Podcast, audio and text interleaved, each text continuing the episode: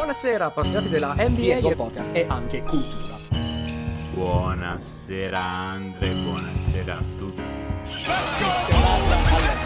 Che ti conosciamo che adesso di Slavi?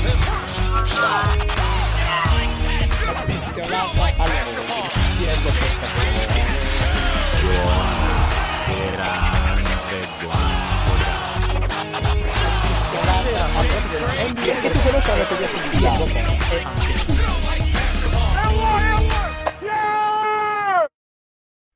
Buonasera appassionati della NBA e benvenuti a un altro episodio di The End One Podcast. Io sono Andrea, il vostro presentatore, dall'altro lato del microfono, come sempre mio omonimo, e omologo Andrea. Buonasera! Buonasera Andre, buonasera a tutti. Se ci avete ascoltato l'ultima puntata e avete fatto attenzione, sapete che c'è un ospite. Quindi, senza ulteriori induci, o come direbbe lui, without further ado, perché viene direttamente dalla perfida Albione, Rob Foyce è qua con noi. Ciao coach. Ciao a tutti ragazzi, un piacere, un piacere essere qui. Ciao a tutti. Ciao Rob, grazie, grazie di essere qua.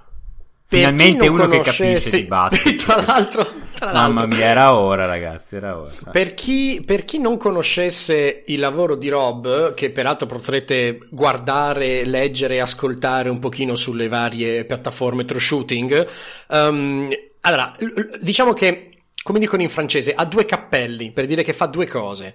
È un assistant coach hai una squadra che ha un nome che rivaleggia con i nostri nomi cinesi di cui siamo molto affezionati in questo podcast, cioè hai London Lions Barking Abbey, quindi i leoni di Londra dell'abbazia abbagliante, abbagliante, come si dica, non lo so.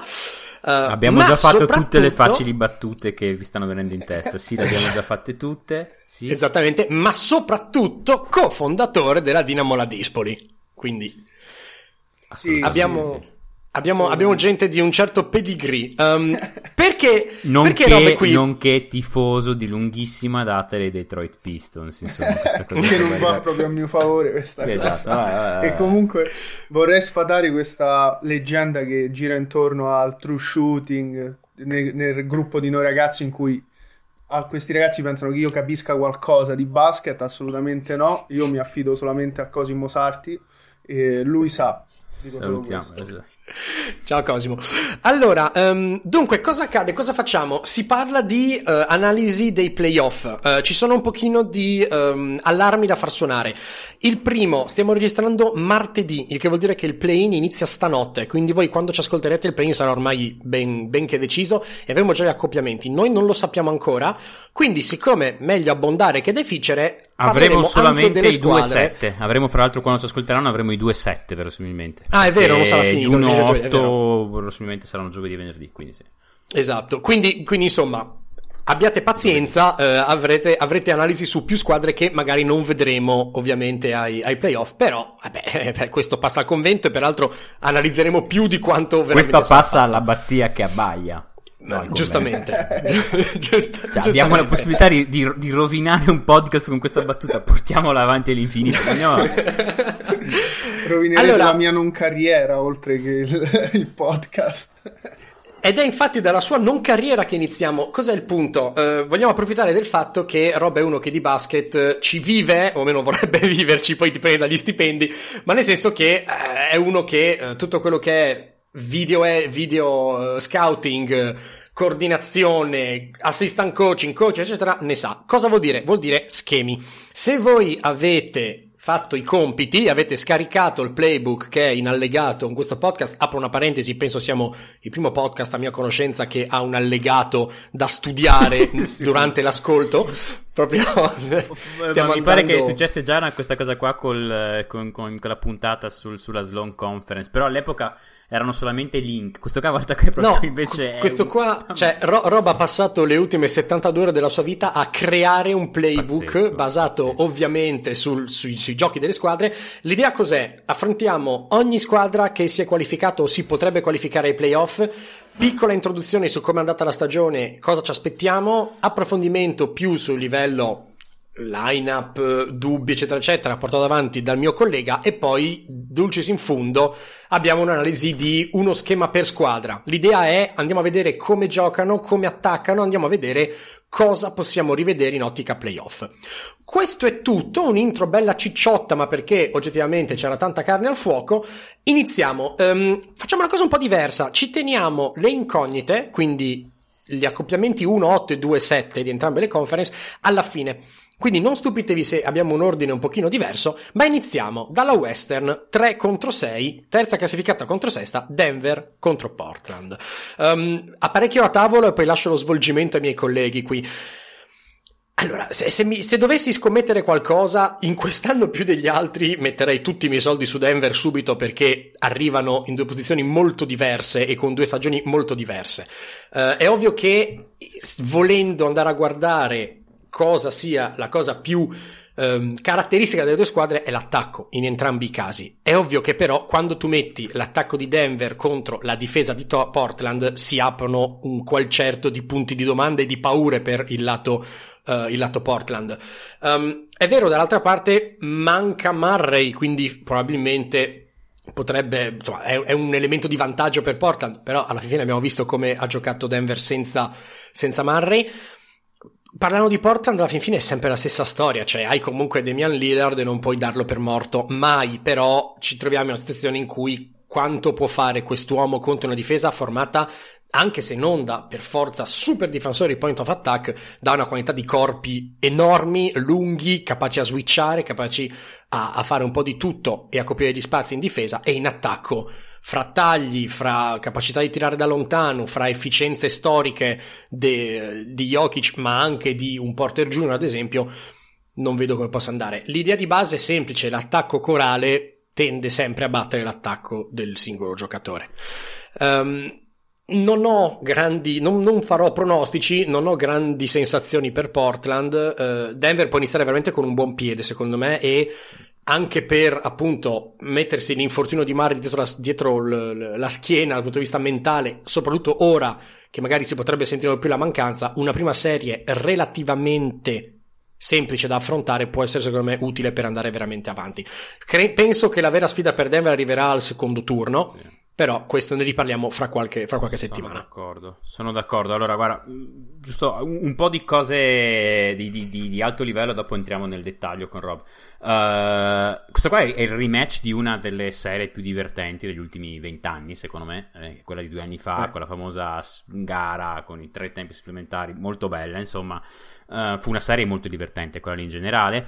Uh, partiamo dalle rotazioni. Denver, immagino sarà Jokic, Porter, Barton con un grosso punto di domanda sulla testa, Gordon, Rivers, Monte Morris che è tornato da poco, Campazzo, ehm, PJ Dozier con un altro punto di domanda grosso sulla testa. Milsa Pegrini, due punti di domanda su Barton e Dozier, sono per infortunio. Um, così a naso ti direi che um, se, secondo me eh, Barton e Dozier non, non, cominceranno la serie, eh, entrerà, però secondo me ci sono possibilità che, che entrino dopo. Um, allora, eh, onestamente, eh, secondo me quelli sicuri 100% del posto per chiudere sono Jokic, Porter e Gordon. E adesso vediamo chi sono gli altri due, così a naso. Uh, per Portland è più facile capire qual è la rotazione: Lillard, CJ, Powell, Robert Covington, Melo, Canter, Nurkic, Derek Jones Jr. Uh, penso per la prima volta in, in, N anni hanno la rotazione completa. Uh, finalmente la possiamo chiudere con questa storia degli infortuni. E non, non, n- nulla contro la fanbase italiana di Portland che, che, che, io adoro, una delle, più, una delle fanbase più adorabili del, del, del sto, adesso sape, ne odio alcune, ne, ne, ne, quella di Portland è veramente adorabile, è adorabile. E, e, i tifosi italiani di Portland non si lamentano mai, però i, i media americani sono veramente sono da tre anni che ci ripetono che sono andati fuori per via degli infortuni, sono stati fuori per via degli infortuni e ci tirano fuori la di, le finali di conference, sempre quella, sempre quella, un po' anche, anche stufato la solfa. E onestamente, onestamente, onestamente, eh, io credo che chiuderanno Dane, CJ, Powell, Covington.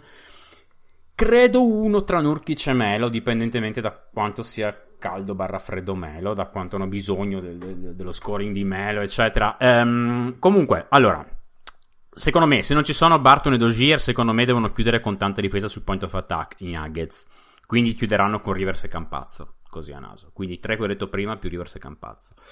Uh, dal momento che questa sarà però, secondo me, la serie del trapping, blitzing, chiamatela come volete, che sta qua, so se vi ricordate, ogni anno quando un Lillard si sveglia al mattino, arriva al primo turno dei playoff, sa che dovrà scaricare il pallone prima che arrivi il raddoppio, eccetera, eccetera, è possibile che virino su Morris piuttosto di Campazzo, perché è un po' più lungo, um, sì. benché secondo me l'aggressività di Campazzo Morris se la sogni. Eh, ci fosse uno tra Barton e Dozier, quello che esce Campazzo rimane dentro Rivers, secondo me, in questa serie. Uh, è quello che hai detto tu comunque Andre cioè alla fine è una difesa disperata contro la squadra di Jokic e, e se alzi Nurkic eh, lasci spazio ai tagli e dai Powell, e CJ in campo e Maman come diciamo noi Maman sta per Mandi Mandi che è ciao ciao se non alzi eh, no perché Mandi Mandi fra l'altro storico personale Um, se non alzi Nurkic, eh, lasci sostanzialmente fare a Jokic quello che vuole. Eh, direi che su Michael Porter Jr. ci andrà Secondo voi? Io ho un'idea, che secondo me è un po'... O ci mettono man... Covington sperando che faccia il miracolo. Mm, secondo me non Covington. Neanche se, secondo me ci va Powell, perché non vuoi sprecare... Secondo sì. me Covington uno contro uno non è niente sì. perché Powell è grande e forte nella parte bassa del corpo a sufficienza per dire, oh senti, prova a mandare Powell addosso a questo qua e tengo Covington comunque in roaming. Covington Jolly. Mm. Sì, secondo me gli conviene fare così. Però vabbè, vediamo. Um, secondo me ad un certo punto, uh, niente, eh, proveranno a-, a-, a, non far difendere Gordon da Covington, perché se Covington partirà su Gordon. Ad un certo punto, però secondo me si renderanno conto che così facendo Gordon verrà usato spesso da, da, da bloccante verrà chiamato dentro i pick and roll. Covington e pick and roll forse non lo puoi avere, allora sposteranno Covington su qualcun altro e, e, e, fa, e butteranno dentro i pick and roll. Whoever, come dite voi dell'abbazia, Qual, chiunque. Um, questa secondo me è l'idea. Um, fossi Portland lascerei volentieri eh, Dame, CJ su Gordon e, e porterei aiuti con, con Covington. Forse me la gioco così forse. Mm. Eh, però vabbè. Um, tanto comunque non ha chissà che senso mandare Covington sul pick and roll, secondo me, se Jokic è il portatore. Vabbè, comunque, um, questo è. Powell dà il suo meglio in isolamento in uno contro uno, mentre Michael Porter Jr. corre tanto dietro i blocchi, quindi non benissimo per Portland, ma Portland non ha nessuno che possa fare quel lavoro lì, quindi la vedo molto dura. Credo anche che sia una serie eh, non banale per Portland, insomma, in generale per Portland difensivamente non sarà una serie banale. Uh, dall'altro lato, secondo me, Denver, come dicevo, farà tantissimo blitz, giocherà a levare le, la, la, palla dalle mani di Lillard. Ha i giocatori per farlo. Non so se vi ricordate la serie di cui parlavo prima. Eh, un paio di partite gliele vinse CJ McCollum. Come no? Che fece fondamentalmente il, fece il primary creator al posto di, di, di, Lillard. Fu una gran serie quella di CJ. Um, Porter Jr. credo rimarrà su Covington eh, perché in aiuto non mi, non, mi, non mi è dispiaciuto quest'anno, non mi dispiace in generale. E Covington è forse quello su cui può aiutare di, da cui può aiutare di più, diciamo. Mm. Gordon Powell, Gordon deve stare sul Powell perché è l'unico che può matchare la fisicità di Powell e secondo me in, in questo matchup ci perde Portland perché Powell mm. è, è, è, il terzo e, e, e, Gordon lo può praticamente spegnere. Eh, io quindi vedo Denver favorita, onestamente. Uh, anche perché uh, il, sì, il, terzo, il, terzo, terminale offensivo di, di, Portland secondo me lo spengono abbastanza facilmente di là. Detto questo, credo che Portland sia un po' più profonda sugli esterni a, a livello di roster e i minuti senza gli occhi in campo secondo me Portland ha il potenziale per, stravi- per vincerli barra stravincerli Ehm, dipende, da come, dipende, da cosa farà McGee secondo me su Canter. C'è potenzialità per McGee su Canter secondo me a meno che non vogliano andare di Millsap o, o Green. Um, curioso di capire cosa farà Denver in quei minuti. Comunque una delle chiavi eh, come allora secondo me saranno i rimbalzi. Denver è probabilmente la migliore squadra a rimbalzo offensivo contro una squadra media o appena sotto la media a rimbalzo difensivo. Credo che Denver possa perdere que- questa serie solamente ai liberi cioè, non ci sono altri modi mm-hmm. in cui mhm. Denver la perde. Cioè, Portland che tira molti più liberi di Denver. Non vedo alternative. Um, perché, insomma, uh, in generale, uh, Denver ha poca self-creation, ha parte, e poca gente che va al ferro in generale, ecco, mettiamola così. Um, le, le, ecco, le gare impantanate, eh, potrebbe, eh, quelle, quelle, a basso punteggio, potrebbe vincere Portland. Vediamo quante, quante, ce ne saranno. La difesa di Portland, secondo me, male male. Io, però, secondo me, questa qua è una serie, è una serie tutte cose fuori di Denver. Eh, però secondo me sta qua è una serie che sarà più tirata di quello che potrebbe essere, si potrebbe vedersi in così. Perché secondo me Dame e CJ ne possono portare fuori due, almeno io dico, io dico 4 a 3 Denver. Secon- secondo me è tirata, secondo me, non, secondo me non è non tirata, secondo me è abbastanza tirata. Io, io... sono d'accordo con Andre, non prevedo il 4 Qu- a 3 quale? con Andre con l'ultimo Andre col Bandi prevedo una serie tirata più del previsto il 4 a 3 forse un po' troppo però un 4 a 2 sarei stupito se, finisce, se finisse in 5 gare quello sì mm. sicuramente un 4 a 2 secondo me ci starebbe alla grande e come ha detto Andre che ha fatto una disamina perfetta è una serie in cui praticamente Denver non può non vincere e proprio per questo probabilmente Portland rischierà di vincere qualcosa. Anzi, gar- solitamente le prime due gare, molto più della terza e della quarta, sono quelle in cui se Portland porta a casa una W, allora potremmo vedere una serie molto lunga. Sì.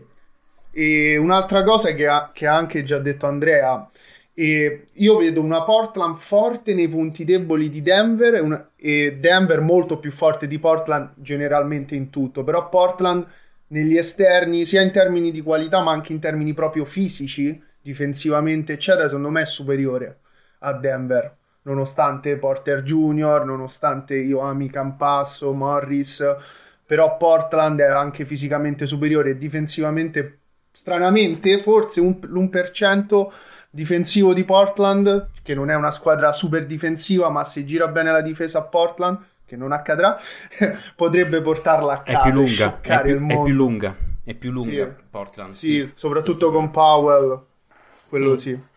Vedi come pronuncia okay. bene Powell, diamine. Tutto quello che sei di Powell mi, mi ricorda Asafa Powell. Ho perso Se, l'italiano. Rob, andiamo, andiamo, al playbook. Eh, sediamoci sì. attorno al fuoco e spiegaci un po' di cose, vai. Subito. Allora, io partirei con... Allora, spiego un pochetto. Io ho messo, ho cercato di mettere un gioco per squadra, però lì dove ho notato qualcosa di interessante o magari il gioco precedente era fin troppo semplice, ho provato a inserire un secondo gioco ed è il caso dei Denver Nuggets. Allora, il primo gioco che possiamo vedere, io l'ho soprannomin- soprannominato, rinominato Horse Fake e possiamo vedere un classico, una classica line-up da horse, ovvero due giocatori praticamente vicini al gomito e due agli angoli o al corner tree, come si suol dire. In questo caso abbiamo la, la point guard, anche se non esiste più questo concetto, il numero uno con palla in mano e nel caso specifico abbiamo il 2 e il 3, che poi vedremo essere anche Porter Junior al gomito e già di per sé questo è un allineamento un po' particolare perché solitamente nell'Horse noi abbiamo i due lunghi che si bloccano, bloccano per la palla, eccetera, in quella posizione. Quindi è una, come, come vedete scritto, è una finta partenza Horns perché quello che accade nel secondo diagramma è che eh, il palleggiatore si sposta verso l'ala, passa la palla alla guardia al 2 e praticamente Porter Junior, questo è uno schema per isolare i due migliori giocatori di Denver, ovvero appunto mm-hmm. Porter Junior e Jokic, finge di andare incontro al pallone per poi andare dal lato opposto e ricevere un pin down, un blocco mm-hmm. diciamo portato dall'alto verso il basso da parte di Jokic. Questa soluzione offensiva apparentemente molto semplice, in realtà potrebbe far nascere una catastrofe all'interno dei sistemi difensivi di Portland perché praticamente va ad isolare, come già detto, i due migliori giocatori, porta Porter Junior in una situazione di catch and shoot dove è estremamente pericoloso e dove può creare in combinazione con Jokic, cioè potremmo avere una situazione di palla imposta a Jokic su un mismatch o anche Jokic che sale a Bellissimo bloccare. Questo qua, Rob, punto... fra l'altro, scusa sì. ti interrompo, lo fanno anche, lo facevano anche con eh, Murray a fare il, il, il 4 in questo, in questo, grafico qua. Con, mm-hmm, eh, no, scusami, con Barton a fare il 4, mm. Murray a fare il ruolo di Barton, quindi quello che esce in punta, e, esatto. e, e, e invertivano mm. anche MPJ e, Murray ogni tanto. Questo schema qua è spettacolare, sì. Sì, questo schema qua è particolare perché è semplicissimo, ma in realtà è col potenziale offensivo di Denver, in realtà è letale perché potrebbero paradossalmente scegliere di isolare il miglior difensore di Portland che magari in quel momento sta difendendo il 4, un Millsap un insomma potrebbero di- buttarlo in angolo come si usa dire a Roma e praticamente giocare un 2 contro 2, una situazione a 3 con i tre peggiori difensori, mi immagino un Canter un CJ che, o anche un Lillard per esempio e Ricordiamo punto... CJ McCollum, che in realtà è un ottimo difensore, esatto. come ci ha detto il suo fratello. Esatto. Non, il defensive rating è più alto. Comunque no, io ho, chiedo... Ho detto McCollum, ma non volevo dire McCollum. McCollum è un, gioca- è un difensore onesto per essere un, un Blazers. No, no, sì, però, però, comunque io propongo, Andrea, se si può, in post-produzione vorrei la, vorrei la, la sigla di Super Quark. Vabbè, l'aria. però vorrei quando... quando Va bene, andiamo alla prossima. È bellissimo comunque. Cioè, io, io facciamo un, un, podcast in cui tu spieghi solamente azioni. E... Andrea, facciamo gli applausi dal pubblico. Noi sono. devo, devo... Ah, andiamo, andiamo, avanti, andiamo avanti. Allora, um... come detto, questo qua, il primo, il primo diagramma era abbastanza semplice. Allora mi sono detto, non posso non mettere dentro qualcosa per Jokic, insomma, un candidato MVP, probabile MVP, anche se io ho votato per Joel Embiid, lo devo ammettere, e ho inserito questa UCLA post action. Allora, per i neofiti o per chi ci ascolta da poco, per chi si è affacciato da poco al mondo del basket, l'UCLA action è praticamente un gioco d'entrata per uno schema e prevede appunto quello che Denver mette poi alla fine della nostra azione. Allora, se prendete il diagramma, vediamo per prima cosa un normale pick and roll che, invo- che, co- che coinvolge Jokic e probabilmente Austin Rivers. E già di per sé uno dice, ah, ecco, un bel blocco con Jokic che esce in punta e già lì metà dei miei problemi sono fatti. Poi, ovviamente non è quella l'azione primaria, noi dobbiamo capire che molti di questi giochi che hanno azioni, le prime, le prime, soluzioni non sono mai quelle che noi vogliamo, perché ovviamente la difesa poi, soprattutto a livello NBA di playoff, decide di, di ok, tu hai un piano A, B e C, noi ti leviamo a, il piano A e B e facci vedere tu quanto sei brava ad arrivare al piano C, questo lo sappiamo. Quindi, parlando di piano B e C, Rivers ribalta la palla verso Jokic, che a questo punto è libero di cambiare totalmente lato nel secondo diagramma noi notiamo un, la guardia che taglia, che va appunto a creare questa sorta di motion, di movimento per il numero 3, che potrebbe essere ovviamente, io qua ho messo Porter Jr. Mhm. Il, semplice, questa semplice salita di Porter Jr. potrebbe già di per sé essere un canestro, come abbiamo visto nell'azione precedente. Ma no, come detto, questa è un'azione da piano A, B e C. Il piano C è quello del terzo diagramma, ovvero il 2, probabilmente Morris o anche Campasso, perché no? Sale e blocca più o meno all'altezza della lunetta Jokic, che a questo punto è libero, di, libero per così dire, di ricevere palla in post in situazione dinamica. E qui tiro fuori l'an- l'analitico che è in me, perché in situazioni di taglio, Denver, che è uno dei migliori attacchi della Lega, qua anche grazie all'uso di Synergy, possiamo vedere che in situazioni di taglio riesce a segnare 1.31 punti per tiro, ovvero il nono il nono, diciamo, nono posto nella Lega. E la cosa interessante è che uno pensa Denver è un grande attacco. Ecco, il nono posto eh, nelle varie categorie, quindi spot up, transizione, pick and roll, col bolender, eccetera. Il nono posto è uno dei migliori traguardi raggiunti da Denver in questa stagione, insieme appunto alla transizione e al tiro in spot up. Quindi il taglio di Jokic che si va a mettere in post dopo aver ricevuto un blocco, probabilmente per Denver è il miglior attacco possibile. E è, questi sono i due diagrammi che ho deciso di Comunque, io veramente per Denver. Cioè, per, per cosa, cosa, ci stiamo a fare qua io e te? No, infatti. cosa ci stiamo a fare? No, no allora parliamo, parliamo, anche di Portland. Vediamo anche Portland. Sì, allora, Portland devo ammettere, Portland è stata una delle più difficili per me, per il semplice fatto che l'attacco di Portland classicamente molto basicamente è palla Lillard e s'abbracciamo come devo dire sempre da, dalle parti della mia cara Roma quindi io mi sono un po' scervellato e ho, e ho deciso non posso proporre un semplice drag o un semplice blocco in transizione o qualcosa. Ho anche cercato, provato a cercare qualche movimento di Lillard off the ball ed è stato molto molto difficile, molto lungo e quindi come potete vedere qua appunto dal diagramma ho deciso questa sorta di mettere questa sorta di do- io l'ho chiamato double ball screen che in realtà prende spunto dalla pistol offense che è una sorta di set praticamente in cui abbiamo due guardie sul lato e un lungo, quasi a formare un, proprio un triangolo che possiamo qua vedere se notiamo nel primo diagramma il movimento del centro. Quindi Lillard si sposta in palleggio, potrebbe partire centralmente, potrebbe già trovarsi sul lato verso l'altra guardia. Quasi sicuramente uno tra CJ McCallum e Powell, perché è qui che avviene, diciamo, il, il trick dell'azione, ovvero blocco guardia su guardia, che in realtà ha un unico scopo, forzare il primo cambio. Uh, nelle clip che ho cercato, nelle partite che ho visualizzato, praticamente loro usavano questo blocco per levare il miglior difensore da Lillard.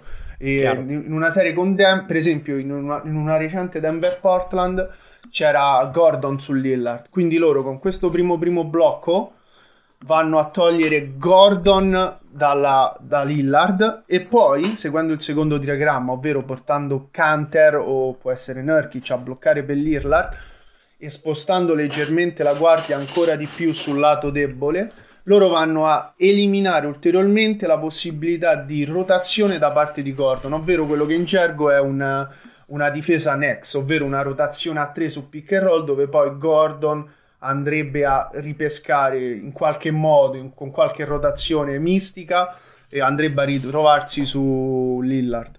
Quindi questo, il, quindi questo per me è il focus di Portland, dovrebbe essere, ovvero cercare il più possibile sia di coinvolgere Jokic in pick and roll, sia di, elimi- di levare Gordon dall'equazione difensiva, allontanarlo il più possibile dalla palla. Tutto corretto. Perfetto. Allora, avanziamo. Eh, Comunque, ragazzi, vorrei solo così... farvi notare che abbiamo detto 10 minuti a serie. Abbiamo fatto 21 minuti su, sulla prima. Che... Questa è esattamente la ragione per cui mettiamo quelle più interessanti all'inizio. No, ma. allora, Quarto contro quinto, Clippers contro Dallas, anche qua bel remake dell'anno scorso, una... poi, poi, ne parliamo meglio anche dopo con, con Miami Milwaukee, ma una... sono dei playoff di remake a quanto pare. Um, entrambe le squadre partono da un punto in cui sono migliorate rispetto all'anno scorso. E già questo è abbastanza interessante. Uh, I Clippers si, si, ritrovano in una posizione, quella che forse auspicavamo l'anno scorso, cioè quella che doveva essere la, l, il migliore dei mondi possibili l'anno scorso che non è così stato. Um, per il resto hanno l'altro protagoniste queste squadre qua di una tra le gare più belle degli scorsi playoff, quella con e il buzzer beater di Doncic e mm. prima del buzzer beater di Doncic la tripla di Morris con la migliore risultanza della storia sparando ai piedi del difensore, cioè cose, scusate. I Clippers arrivano con il vento in poppa, hanno chiuso la regular con l'ottava miglior difesa, il quarto miglior attacco, il secondo miglior net rating, hanno un pace di base molto lento che si abbina bene ai playoff, cioè non soffriranno sì. dell'assenza di contropiedi che può colpire qualche squadra abituata a correre un po' di più. Sono in una situazione di mi verrebbe da dire must win un po' più dell'anno scorso. Cioè nel 2020 c'era la scusante, no? l'inesperienza, primo anno insieme, eccetera, Madonna. eccetera.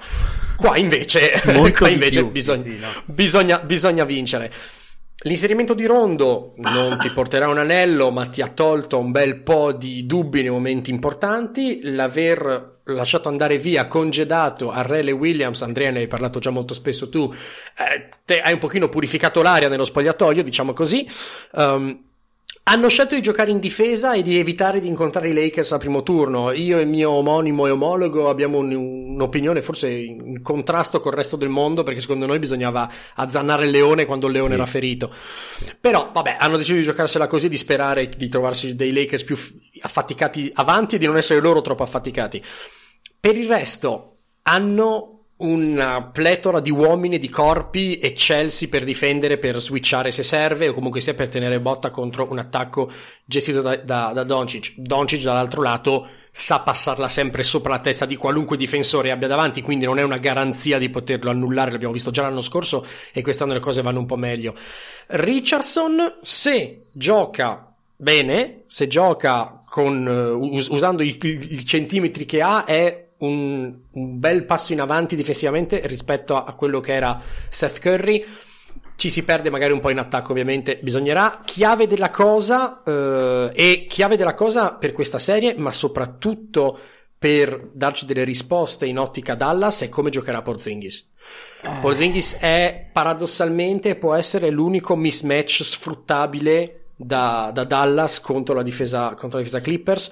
Non ho enormi aspettative per lui, però ha giocato bene ultimamente. Se riesce a portare fuori i vari Ibaka, i vari, dico anche Zubas, non so quanto giocherà, speriamo che non essendoci più Rivers, Zubas possa giocare un po' di più. Uh, e portando fuori il difensore si apre tutto quanto ai tagli di Finney Smith. Doncic saprà trovarli. Uh, è una versione molto semplificata dell'attacco Dallas, ovviamente, però ci sono ci sono cose che, che, che, possono accadere così, già partendo da una base molto semplice. Um, per il resto, i Mavericks sono comunque una bella squadra, sono solidi, hanno dei giocatori di, di, spicco, di ottimo livello, hanno un allenatore che sa fare degli aggiustamenti e sa giocarsela bene dal punto di vista tattico. Non li vedo favoriti, ma sarà una bella serie questa qua. Eh. E tra parentesi, forza Nick. Vai Melli. Eh sì, no, sta, sta qua secondo me è una serie meno stupida del previsto, eh? E... Sì. Cioè, um, diciamo che sapendo che comunque così a naso avrei do... cioè fondamentalmente i Clippers hanno dovuto scegliere se beccarsi i Lakers al, alle, alle semifinals o alle finali e il costo di prendersi le semifinali sarebbe stato prendersi cioè scusami il costo di prendersi le finali era giocare contro Dallas piuttosto che contro Portland al primo turno assumendo di trovare comunque Utah come, come altra. Quindi era o Dallas, Utah, Lakers o Portland, Lakers, Utah. Io avrei avuto zero dubbi su quale strada prendere. Ma mm. proprio zero dubbi. Ma proprio ve lo dico in maniera zero dubbi. No, no, perché sennò così, a vederla così sembra che il tuo obiettivo sia arrivare in finale di conference, non vincerla tutta. Ovviamente, eh, sì, così non trovi nessuno fino alle finali di conference. Però, ok, stai sperando che i Lakers vengano fuori da qualcun altro prima. Però, vabbè, comunque, non, non, non... Cioè, Dallas secondo me è molto più forte di Portland, ma proprio molto più forte di Portland. Però, vabbè, um, soprattutto i playoff.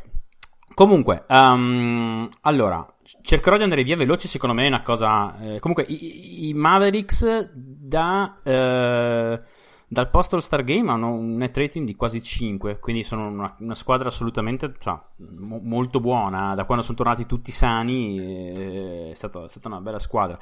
Eh, ha avuto grossi problemi nella prima parte di stagione. Um, in generale, per, per, quanto il modo in cui arrivino al tiro è diverso, eh, la, c'è più circolazione di palla ai Clippers, più movimento di uomini a Dallas. I, I, due profili di tiro sono molto simili tra i Clippers e, e i Mavericks. Questa è una cosa carina, eh, simile distribuzione dei tiri, diciamo. Um, allora, Dallas ha fatto tanti cambiamenti interessanti e poi alla fine gira, gira, gira, sono tornati alla lineup vecchia. Quindi nelle ultime tre gare sono partiti con Doncic, Hardaway, Finney Smith, Powell e Porzingis quindi sono tornati di nuovo al doppio lungo. Richardson in panca, eh, Clever eh, e Branson saranno gli altri due stabilmente in rotazione. Credo che Nick eh, e altri, Colistein e altri, così si giocheranno al nono posto. Clever, sempre che sia sano, secondo me sarà importante in questa serie. L'abbiamo visto l'anno scorso. Um, Clippers, uh, altra squadra, appunto, come dicevi tu prima, di cui non si parlerà. Finalmente non si potrà più parlare di infortuni. Anche qua uh, arrivano completamente sani eh, all'appuntamento, ovviamente magari un po' arrugginiti perché alcuni sono appena tornati, Beverly e Bacà. Um, Morris Batum, Reggie Jackson, Zuba, Cibacà, Rondo, Pat Beverly. Questi sono quelli, secondo me, ovviamente oltre a Kawhi e Paul George, quelli che vedo nella rotazione. Secondo me ogni notte al massimo due tra Reggie, eh, Beverly e, e, Rondo. Però vabbè, uh, Zubac secondo me dovrà giocare tanto perché, e questa è la ragione per cui non vedo i Mavericks morti, perché c'è Powell. Powell l'anno scorso non ha giocato un minuto nella serie. Powell, un rollante come Powell semplifica molto le letture a Doncic. ma mm. molto. Torna al famoso gioco a 3, Doncic, Powell, lungo che sa tirare. Eh, questo è il, o tiratore in generale. Questo qua è, quando hai quelle azioni lì, cioè, nel senso, ti serve Zuba, uno, uno, come Zubac in campo. Secondo me i, i, i non è abbastanza. Comunque, eh, se abbiamo imparato qualcosa l'anno scorso, che con Luca ci puoi fare poco, al massimo puoi provare a, a, raddoppiarlo alto, alzare le braccia, forzarlo nelle palle perse, ma e qua viene fuori il ruolo di Powell perché ti semplifica un sacco le letture. Eh, ai, ai, Mavericks l'anno scorso mancava quello, mancava un rollante nella serie. Poi è uscito anche, anche Porzingis, ma vabbè. Um, secondo me con un rollante con Porzingis raddoppiare Doncic non è una gran bella idea. Però, per farvela breve, eh, io non so addirittura se ai Clippers non convenga ignorare del tutto Porzingis e mettere addirittura Paul George e Kawhi sul pick and roll con Zubac eh, che, che, che, si stacca e aiuta da, da Finney Smith. Non lo so, secondo me, cioè, per farvela breve, credo che i Clippers non abbiano difensivamente troppi, troppe risposte per i Mavericks. Mm-hmm. Cioè, credo che questa qua sarà una serie a chi segna di più da entrambe le parti. E... Perché vedo due attacchi difficilmente fermabili da entrambe le parti. E niente, dall'altro lato, lato Clippers, secondo me Kawhi e Paul George sono gli unici due sicuri di chiudere le partite al 100%. Probabilmente poi ci saranno Morris, Batum e probabilmente uno tra Reggie e Rondo. Questa qua sarà il quintetto di chiusura, credo così a naso. Però ehm, penso che possano chiudere piccoli perché i Mavericks non sono una grande squadra a rimbalzo, eh, a meno che non vogliano chiudere veramente con Powell Uh, vediamo, non so.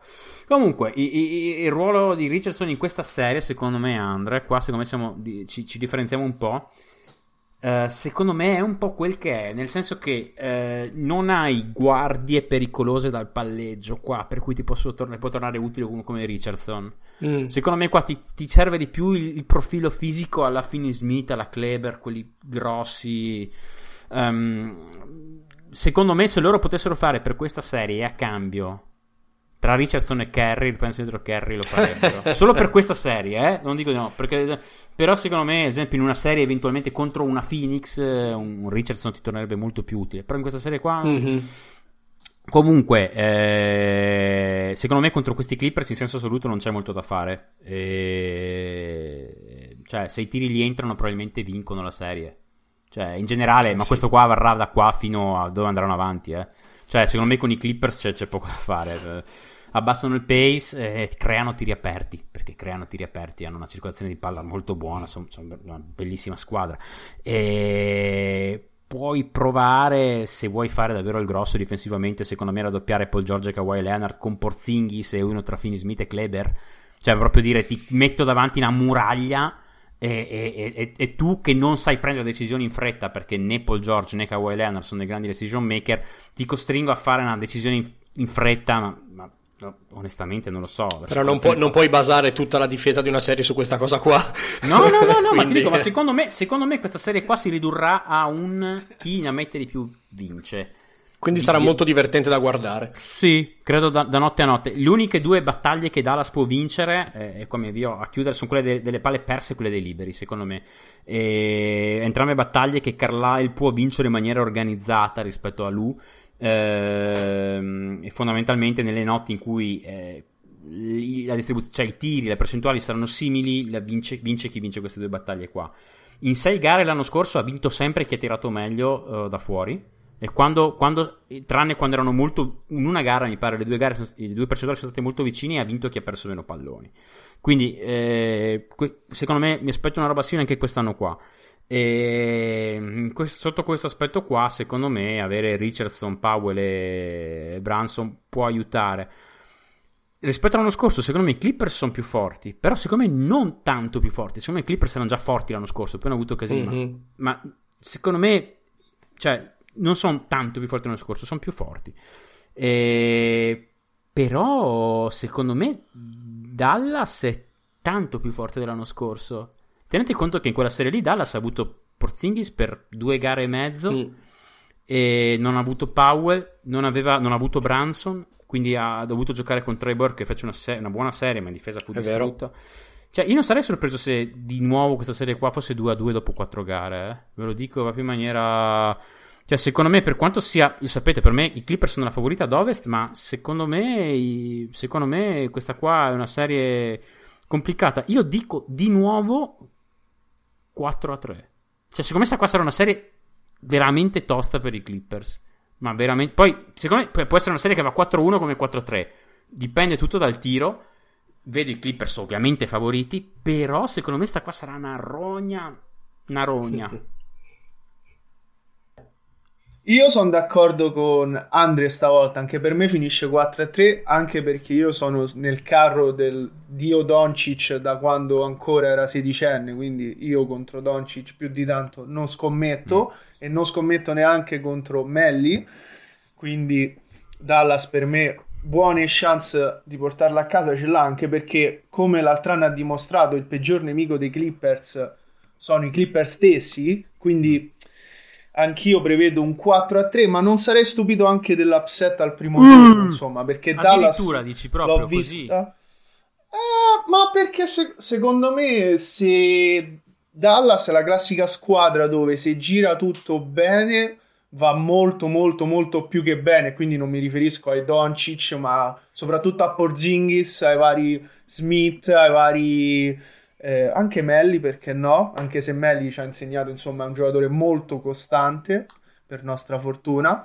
E quindi andrei direttamente a illustrare quelli che per me sono appunto stati i diagrammi, mm. i, i disegni, i, gli X and O's importanti relativi a questa serie. Inizierei subito con appunto Dallas e il mio ragionamento è stato molto semplice, è stato simile a quello fatto per Portland con Lillard, ovvero dovevo trovare, devo trovare qualcosa che metta in moto Doncic ma che non sia banale, non sia un ah, diamo palla a Doncic dal 24 secondo e pick and roll e poi vediamo che succede perché è troppo scontato, troppo semplice, troppo prevedibile. I Clippers hanno gli uomini, gli allenatori per impedire che questo avvenga.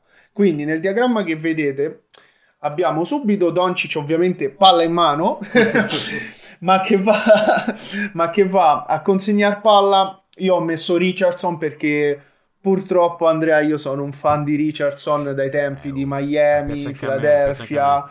Quest'anno qua però mi piace al... eh. eh lo so. È sempre stata la mia terza scelta al Fantadraft Richardson quindi il mio stino, lui e i portieri della Roma sono il mio cruccio per i vari Fanta. E allora Doncic porta palla verso lato e la passa con un passaggio consegnato, un passaggio diretto, qualsiasi cosa, insomma, un qualsiasi classico passaggio a Richardson che non fa altro che girare in punta. Io sono italiano, quindi ho messo Melli in campo e gira palla in punta a Melli che a sua volta andrà a consegnare palla dall'altro lato del campo a Finlay Smith.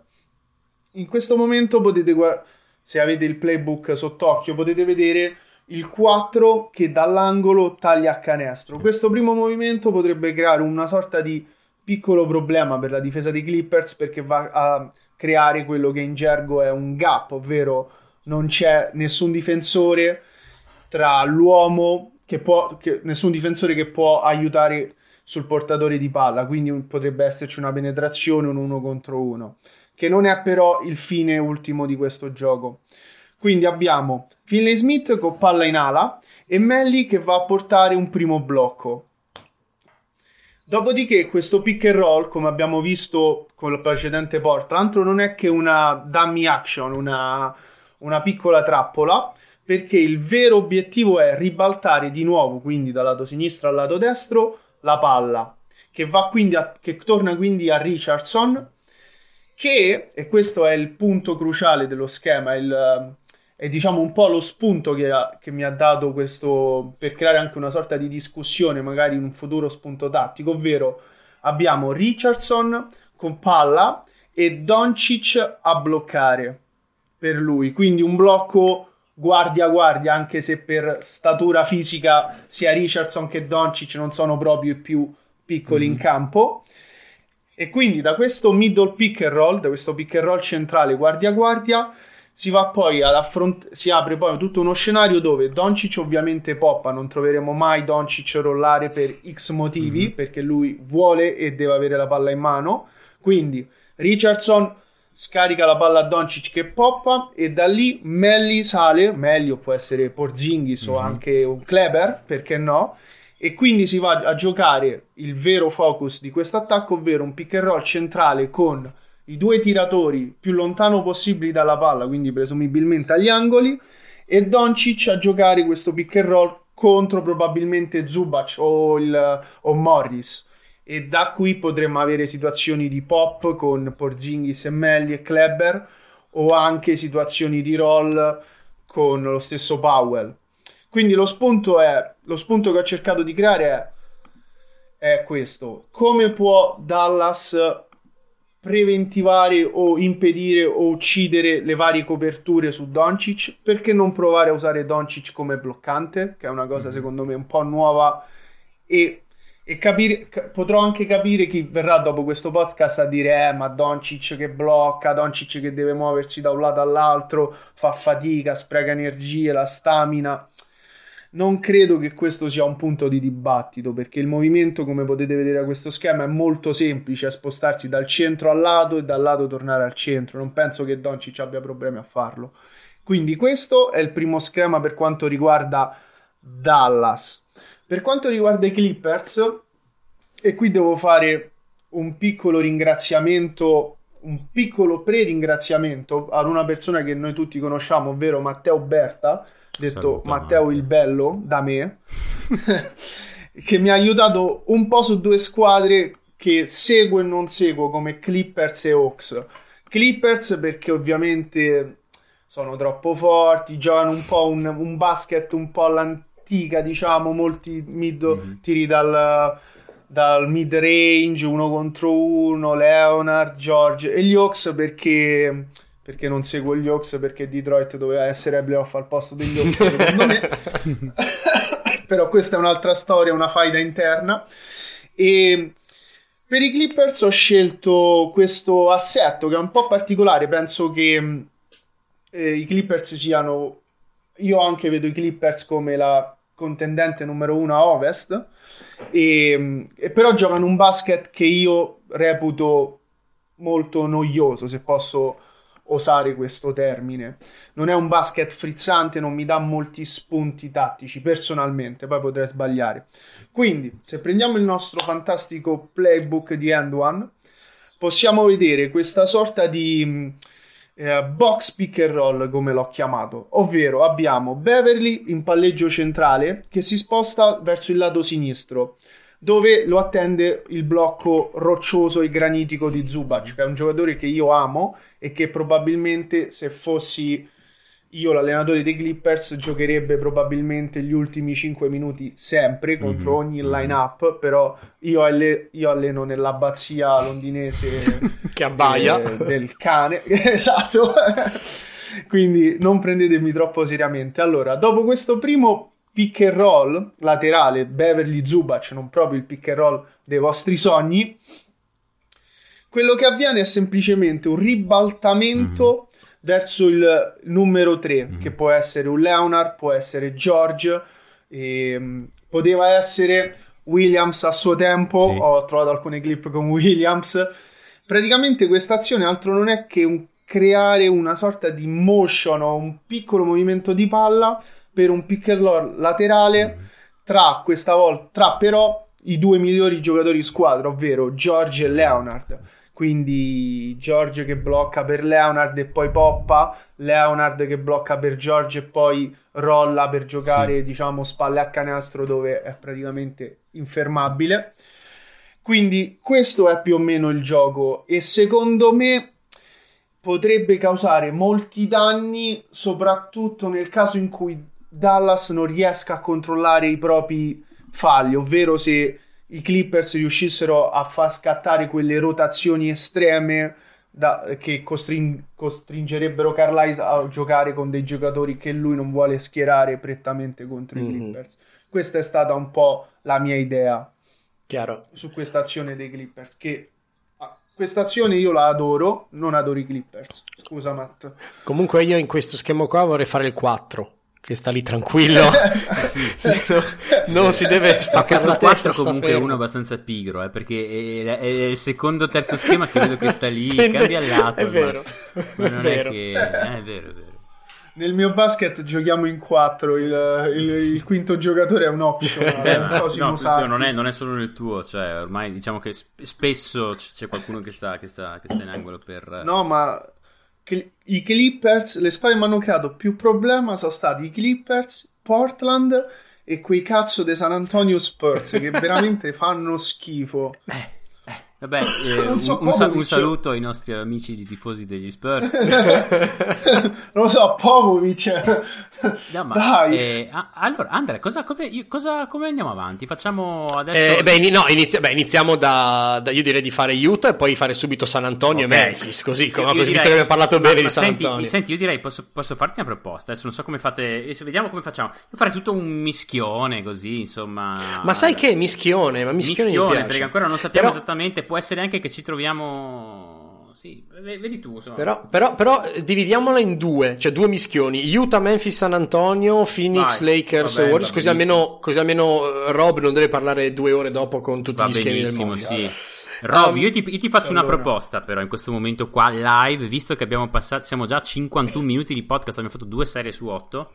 Ti chiedo per il play-in di scegliere per, per, queste, per queste sei squadre due schemi che ti sono piaciuti. Due, due schemi, quindi due schemi Utah, che dici, due schemi dici? a ovest. No, no, no. U- tra Utah, Phoenix, Lakers, Memphis, San Antonio. E tra, tra, queste serie che stiamo parlando, Golden State, due schemi. Ok, va bene. Già ce li ho in mente. Beh, benissimo. Allora acceleriamo. Um, Utah Numeri uno, numeri uno, che gioia, forse l'ultima gioia di questi playoff di questa stagione. Eh, io sono in maniera romantica molto più positivo di Utah di quanto il raziocinio mi, mi, mi, mi debba dire. Um, però mi verrebbe anche da dire, lasciando perdere le mie, le mie velleità mor- mormoni, Ehm, non diamo già per morta una squadra che comunque sia è arrivata qua perché ha giocato bene, non è che è arrivata qua perché ah ma non hanno, non hanno avuto troppi casi covid, non hanno avuto troppi infortuni. Cioè Utah ha comunque un sistema che è sostenibile e l'ha sostenuto per tutto l'anno, questo è anche estremamente importante. Ha dei giocatori intelligenti, penso a Conley, penso a Ingles, ha dei giocatori che sono strategici in ruoli non per, come dire, il mismatch dell'intelligenza spesso ho idea che tenderà a favore di Utah.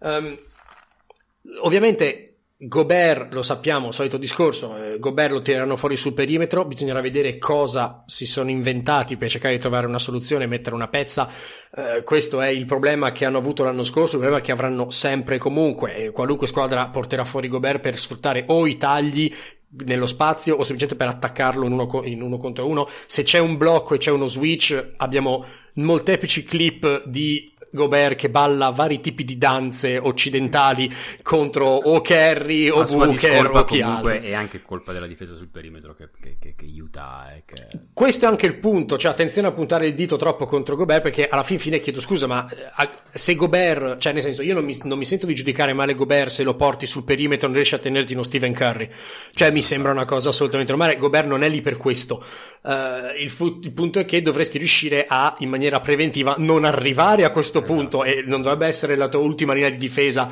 sto povero Cristo di due metri che va benissimo nel pitturato ma fuori è in difficoltà. Detto questo, Mitchell ha dimostrato di saper fare una stagione da leader da protagonista, ha dimostrato l'anno scorso nella bolla di saper fare una bolla da leader da protagonista, i dubbi sono sempre gli stessi, uno è un po' piccolino, due tanto volume, efficienza rivedibile, tre temo che si possa stancare a lungo andare perché deve tanto, tanto, tanto costruirsi il tiro da solo.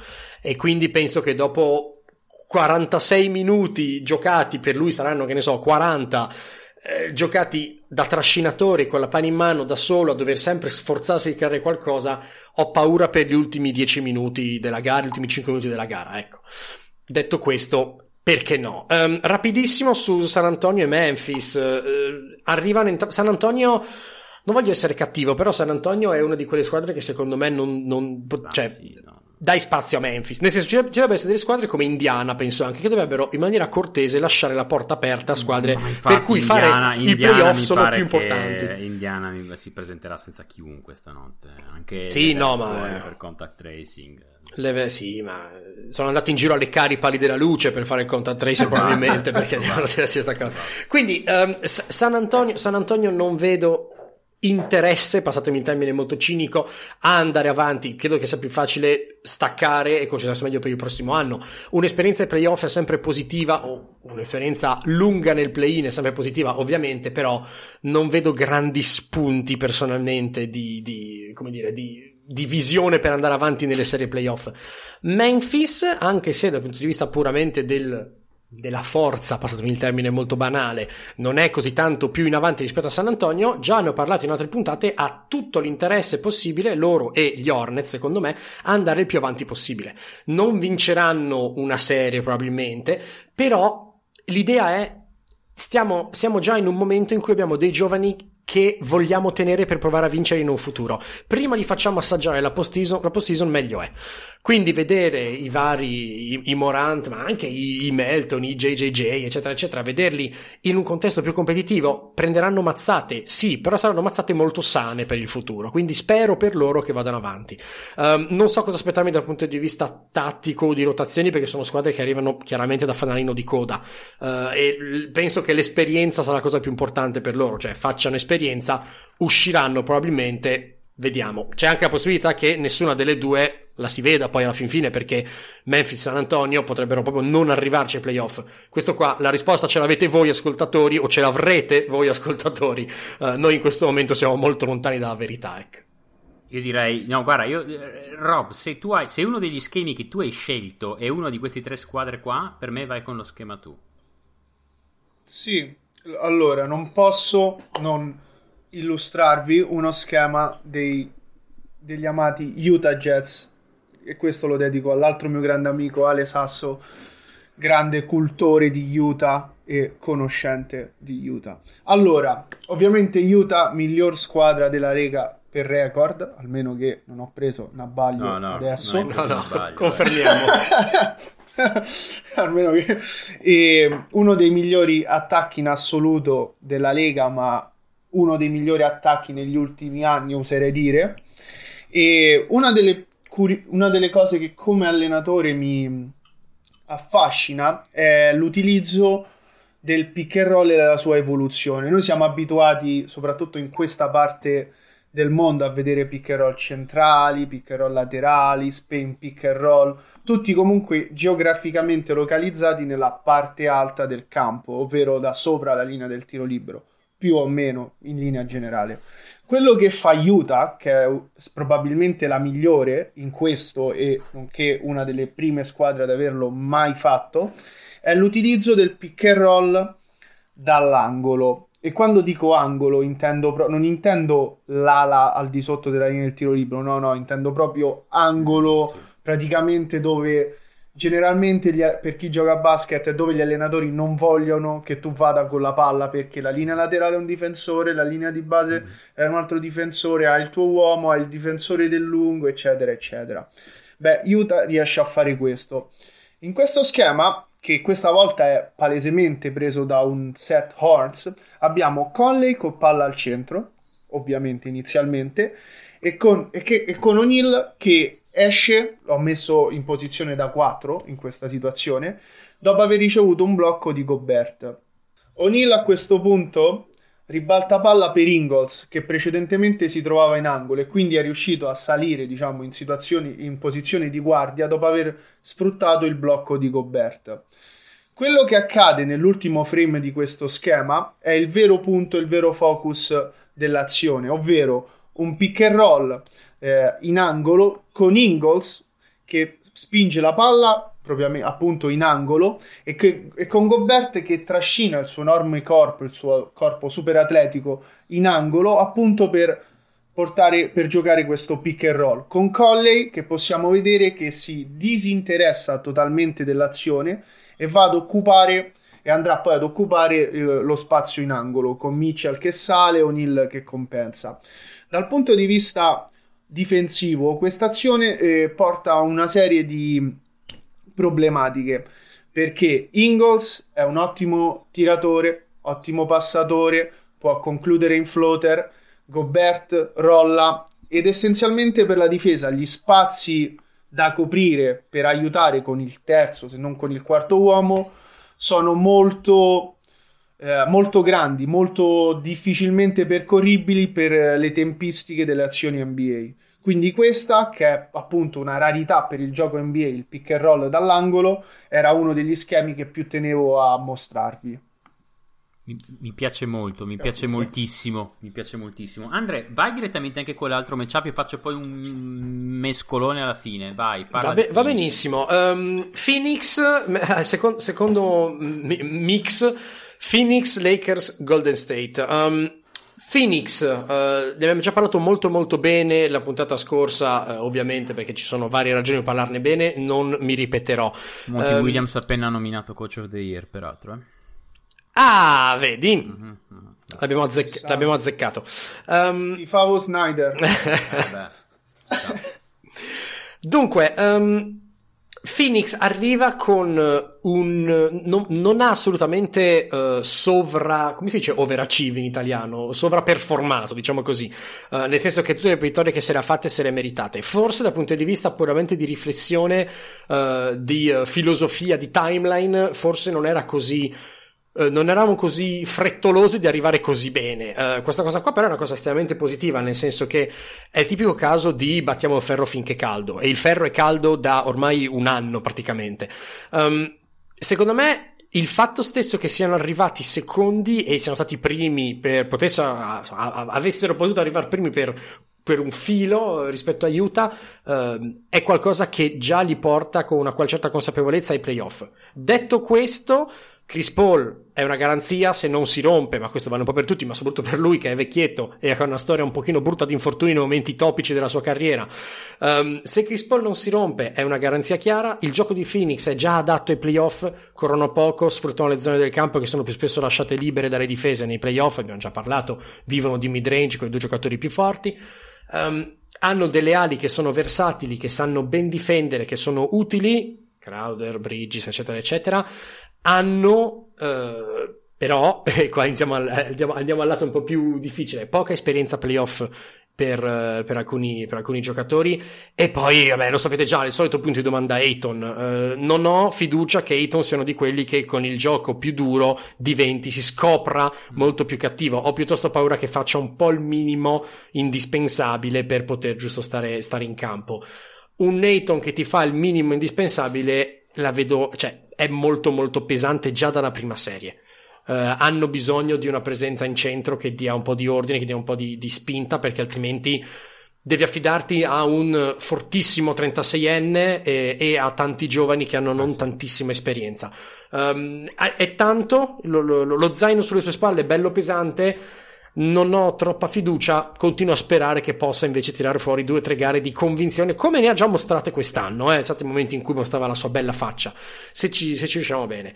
I Lakers sono dei finti settimi, eh, perché infortuni di LeBron in primis, di Anthony Davis che adesso è tornato. LeBron è tornato, però ha giocato non tutto il tempo le ultime gare. Lui dice che sta bene, però è, non ha veramente modo di riposare, eccetera, eccetera. Ragione per cui dicevamo i Clippers avrebbero dovuto attaccare, secondo noi, prima. Mm.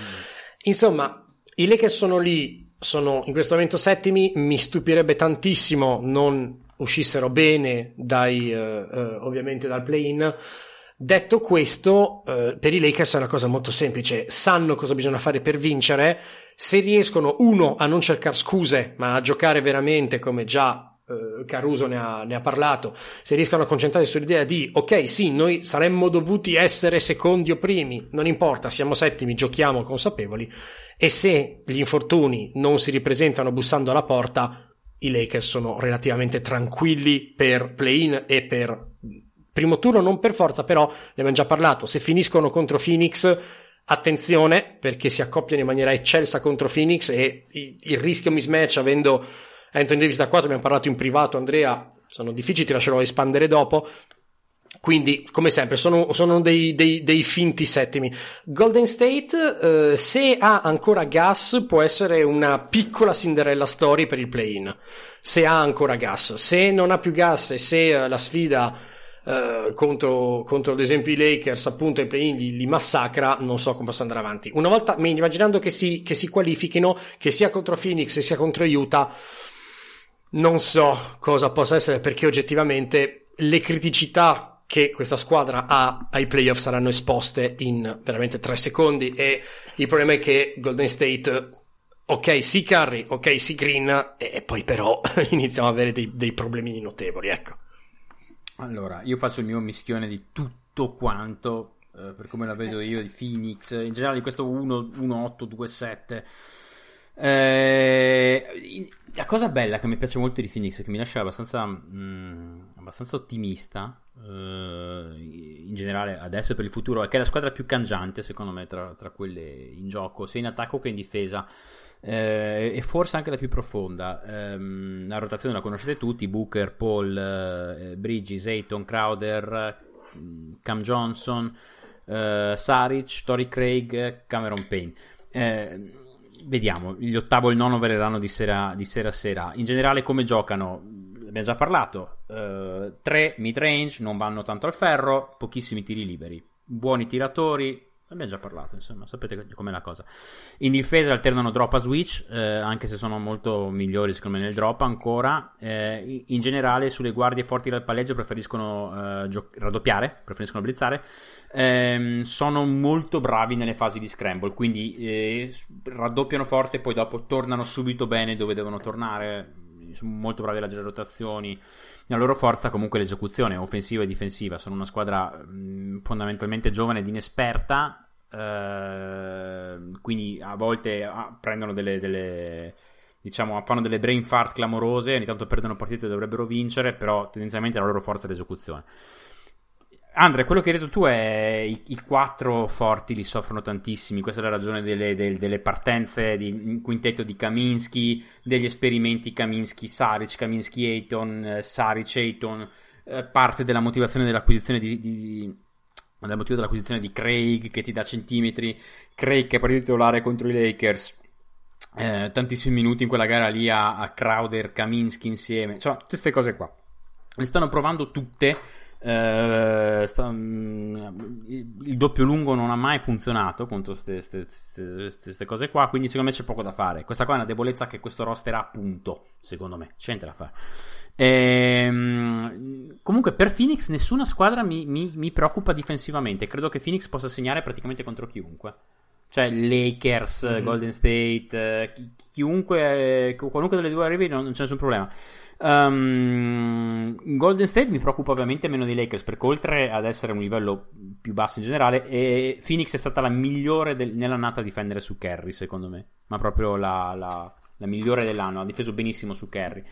Eh, contro i Lakers, secondo me, dico, parte molto indietro Phoenix per le ragioni, proprio per una questione di mismatch. Contro tutte le altre partirebbe alla pari se non avanti contro i Lakers, secondo me, ti dico un 4-2 se, se, se, se, non sono del tutto sani i D e LeBron James, ma se no, altrimenti direi che siamo, siamo davanti ad, un, ad, una serie abbastanza indirizzata. Temo, temo. Um, questione Utah invece, eh, vabbè, la forza di Utah è, sta nell'attacco, nella circolazione di palla fondamentalmente. Um, secondo me Utah molto probabilmente alla fine si beccherà una tra i Lakers e Golden State. Sono, net, sono nettamente le due più forti. Del, del, per quanto io abbia un debole per Memphis, se lo sapete, mi ho scritto nel power ranking per true shooting. Eh, ho un debole per alcuni giocatori degli Spurs. Io credo che sarà uno di quelle due lì. Rimane da capire quale settima e quale ottava. Eh, L'attacco di Utah, secondo me, soffrirebbe abbastanza contro una squadra forte sul point of attack come i Lakers. Uh, Caruso, mh, mm, KCP, ma anche Schroeder, eh, Davis bravo, bravo, a blizzare. Il fatto che i portatori di palla di Utah, primari, Mitchell e Conley, siano bassetti, secondo me eh, li espone parecchio ad una difesa buona sul point of attack come i Lakers. Um, io con tutto il rispetto non penso che Golden State possa rappresentare un problema per Utah uh, in generale in una serie Uh, perché Utah ne segnerebbe 120 a notte ogni notte con notte da 130 se poi Golden State senza Kelly Ubre dovesse riuscire a segnarne 125 per, per, per 4 gare bravi loro però non lo so Um, il divario di talento secondo me è esagerato. Uh, esagerato. Uh, vabbè, comunque, in generale, la rotazione di, di Golden State per capirci c'è Kerry, Wiggins, Green, poi Looney, Toscano Anderson, Basemore, Poole. Cioè, non, secondo me non, non ci siamo. No, no, no, anche perché le gare che, nelle gare che, che, che Golden State ha vinto Uh, ha avuto 8 punti percentuali, ha tirato da 3, 8 punti percentuali meglio degli avversari, 41 contro 33 circa. In quelle che ha perso 34 contro 40, quindi ha tirato 6 punti percentuali peggi, eh, peggio. Se devi fare un free point contest, diciamo che non scegli gli Utah Jets come avversario quest'anno qua. Quindi in generale no, non la vedo benissimo, non la vedo benissimo. E credo che Golden State abbia 0 marce da scalare, 0 0 0 marce da scalare. Contro i Lakers eh, sarebbe interessante una serie Utah-Lakers. Secondo me Utah non partirebbe sconfitta tanto quanto Phoenix. Eh, per quanto in una serie Utah-Phoenix prenderei Phoenix, in una serie contro i Lakers probabilmente Utah secondo me parte, parte più avanti di Phoenix perché hanno la matematica dalla loro. Cioè, con una buona serie al tiro potrebbero fare il sorpresone, secondo me. Mm-hmm. Anche perché Gobert in una serie così aiuterebbe non poco potrebbe essere la serie di tutti i playoff finals comprese che Utah eventualmente giocherebbe in cui Gobert torna più utile secondo me quella contro i Lakers e, ehm, rotazione dei Lakers sarà James, Davis, Schroeder, KCP, Drummond per quanto Drummond secondo me cercheranno di farlo giocare poco Caruso e Kuzma sono gli, unici due sicuri secondo me del posto in rotazione poi nell'ordine Gasol, Wesley Matthews, Orton Tucker vedo Arrel giocare pochi minuti. Arrel tornerebbe utile praticamente quasi solo una serie contro Phoenix, secondo me. Mm. Eh, po- vabbè. Um, anche Utah avrebbe ovviamente il problema Anthony Davis, ma mi fido più di Snyder e Gobert che di, che di, che di Ayton. Queste, queste le mie due proprio two cents sul 1-8 e 2-7 ad ovest, ad est. Questa cosa sarà molto più veloce. Vai, Rob, di quale ci parli? non posso non parlare dei Phoenix Suns. Vai. Insomma, sono ospite. Vai. Come Vai. faccio a non parlare dei Phoenix?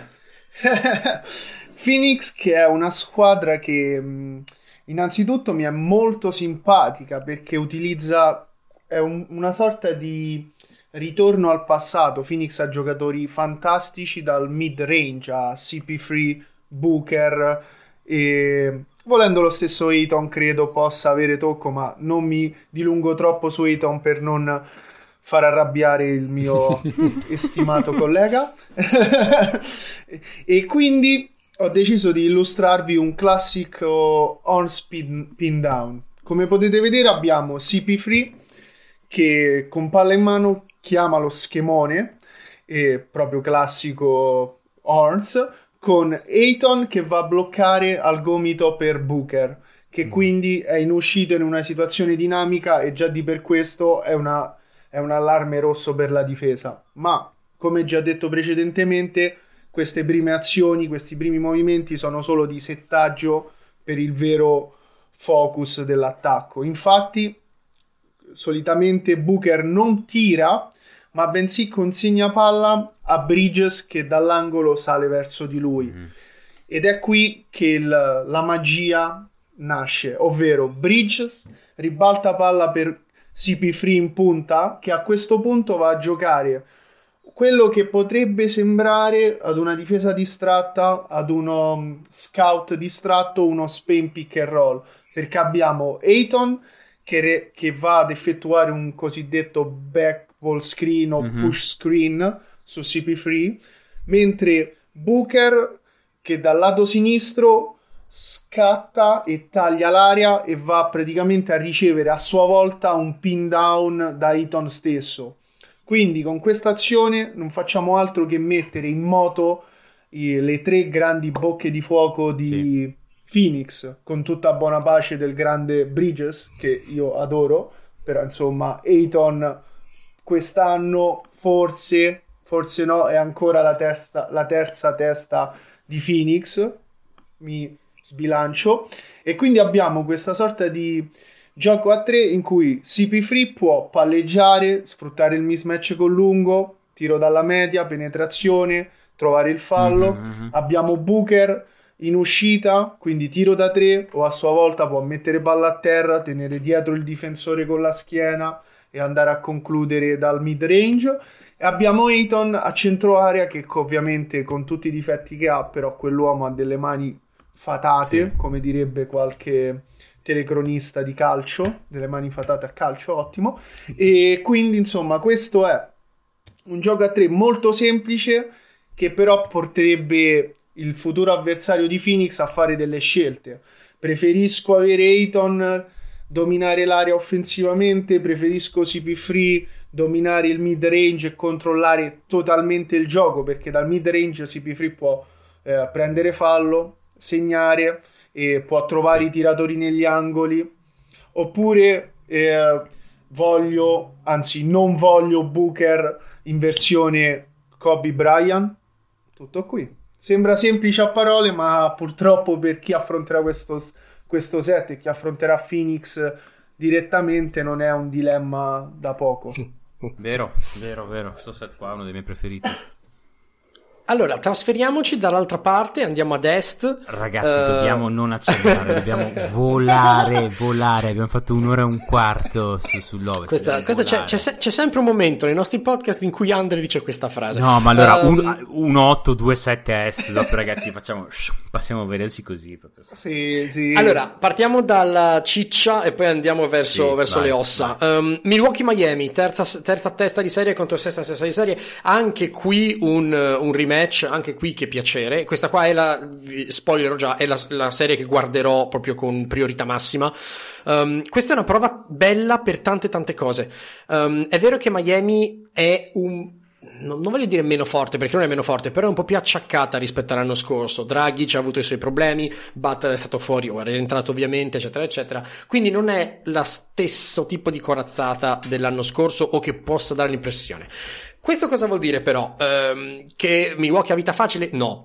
Um, Budenholzer inizia il primo incontro contro un allenatore che lo ha dominato tatticamente gli anni scorsi e contro uno tra i migliori allenatori tattici uh, presenti in questo momento nell'NBA e quindi il primo suo avversario è potenzialmente, perché Nurse non c'è, il peggiore avversario che può trovarsi davanti ad est. Non vedo sinceramente un, un, un, un, avversario un allenatore dal punto di vista tattico migliore in questo caso negli avversari che potrebbero affrontare dopo eh, i Bucks. Milwaukee ha da parte sua fatti i compiti a casa, ha sperimentato, abbiamo detto in ogni podcast, quindi non ci aspettiamo, o spero che, di non doverci aspettare gli stessi Milwaukee ai playoff degli anni scorsi e dell'anno scorso, perché significherebbe magari passare il, il, il, primo turno, ma non aver assolutamente capitalizzato su tutti quanti gli esperimenti esatto. fatti durante l'anno, e significherebbe anche semplicemente che Budenholzer viene licenziato. Um, Miami, dicevo, è più acciaccata dell'anno scorso, una vittoria convincente di Milwaukee qua, anche data dal fatto che Miami sia un pelino più acciaccato, un pelino meno, eh, come dire, a giri alti, però potrebbe togliere una bella scimmia dalle spalle di Bud e di parecchi altri giocatori. Voglio veramente vedere questo, voglio vedere quanto avrà palla in mano Antetokounmpo, quanto nei momenti difficili, perché se c'è una cosa che Miami sa fare bene è frustrarti e farti re- renderti i tuoi momenti in campo difficili, se si ricasca nella, nella vecchia strada di uh, Antetokounmpo, palla in mano e vabbè, vinci, vincila tu perché sei forte e se Antetokounmpo appunto non ricascherà nella tunnel vision, mi piacerà. Mm, detto questo, oh, sembra che abbia parlato tanto male dei Milwaukee Bucks, sono più forti dell'anno scorso, hanno già sbloccato più volte le loro aggiunte di quest'anno, cioè principalmente Tucker e Holiday, per poter avere Giannis da 5 a tempo pieno, si sono liberati dall'obbligo di avere in campo Lopez, che non è totalmente negativo, ma in certe situazioni hai un due metri e qualcosa fermo in angolo completamente inutile, quindi non sfrutti assolutamente le ragioni per cui lo tieni in campo. Um, hanno perso, diciamo, assenze. Da un lato Craig, non per forza in questa serie, ma in generale si potrebbe far sentire come assenza. Dall'altro Crowder si farà sentire, temo, molto lato Miami. Cioè il famoso muro contro Antetokounmpo di cui Crowder era veramente pietra fondante si riformerà ovviamente, ma non avrà lo stesso tipo di corpo. Vediamo. Um, ultima cosa, uh, occhi su, er, su, su Tyler Hero. eh, ha avuto una stagione un po' di alti e bassi, ne abbiamo parlato molto male due episodi fa, poi si è ripigliato per la chiusura della stagione. Vediamo se ha un po' la mentalità del eh, opposta Dayton, quando il gioco si fa duro io trovo nuove, nuove energie, oppure se al contrario sarà un pochino troppo concentrato sulla vita extra cestistica slash il fatto che ha comunque 21 anni ed è nella città più godereccia del, del mondo ecco. Um, guarderò, guarderò Irro guarderò Irro per vedere come gioca. Um, è, una, è, una mi, è una serie in cui voglio vedere tante cose simili dalla serie dell'anno scorso e tante cose diverse quindi guarderò veramente questo. Guarda Andre, eh, hai detto un sacco di cose già tu che avevo scritto anch'io, quindi eh, in generale il muro sarà più complicato da costruire dell'anno scorso. Uno, due, la zona eh, la giocherai molto meno dell'anno scorso perché è difficile giocare zona contro questa Miami che è una delle migliori squadre 3 della Lega. Um, ti direi che se levi Giannis e Pat Connaton, gli altri della rotazione, vedete voi Lopez come vederlo, sono buoni tiratori.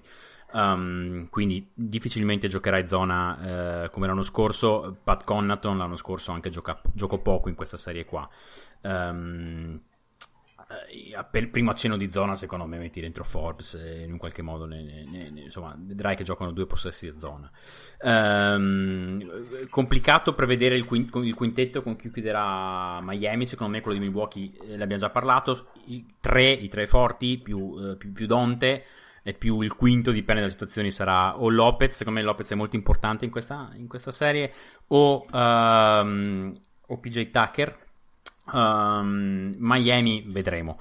Uh, ce la vediamo dopo. Uh, Milwaukee, hai già detto tu, Milwaukee cambia tantissimo. Nelle ultime 20 partite Milwaukee ha cambiato il 25% possesso, dei possessi, che, so, che sono tante.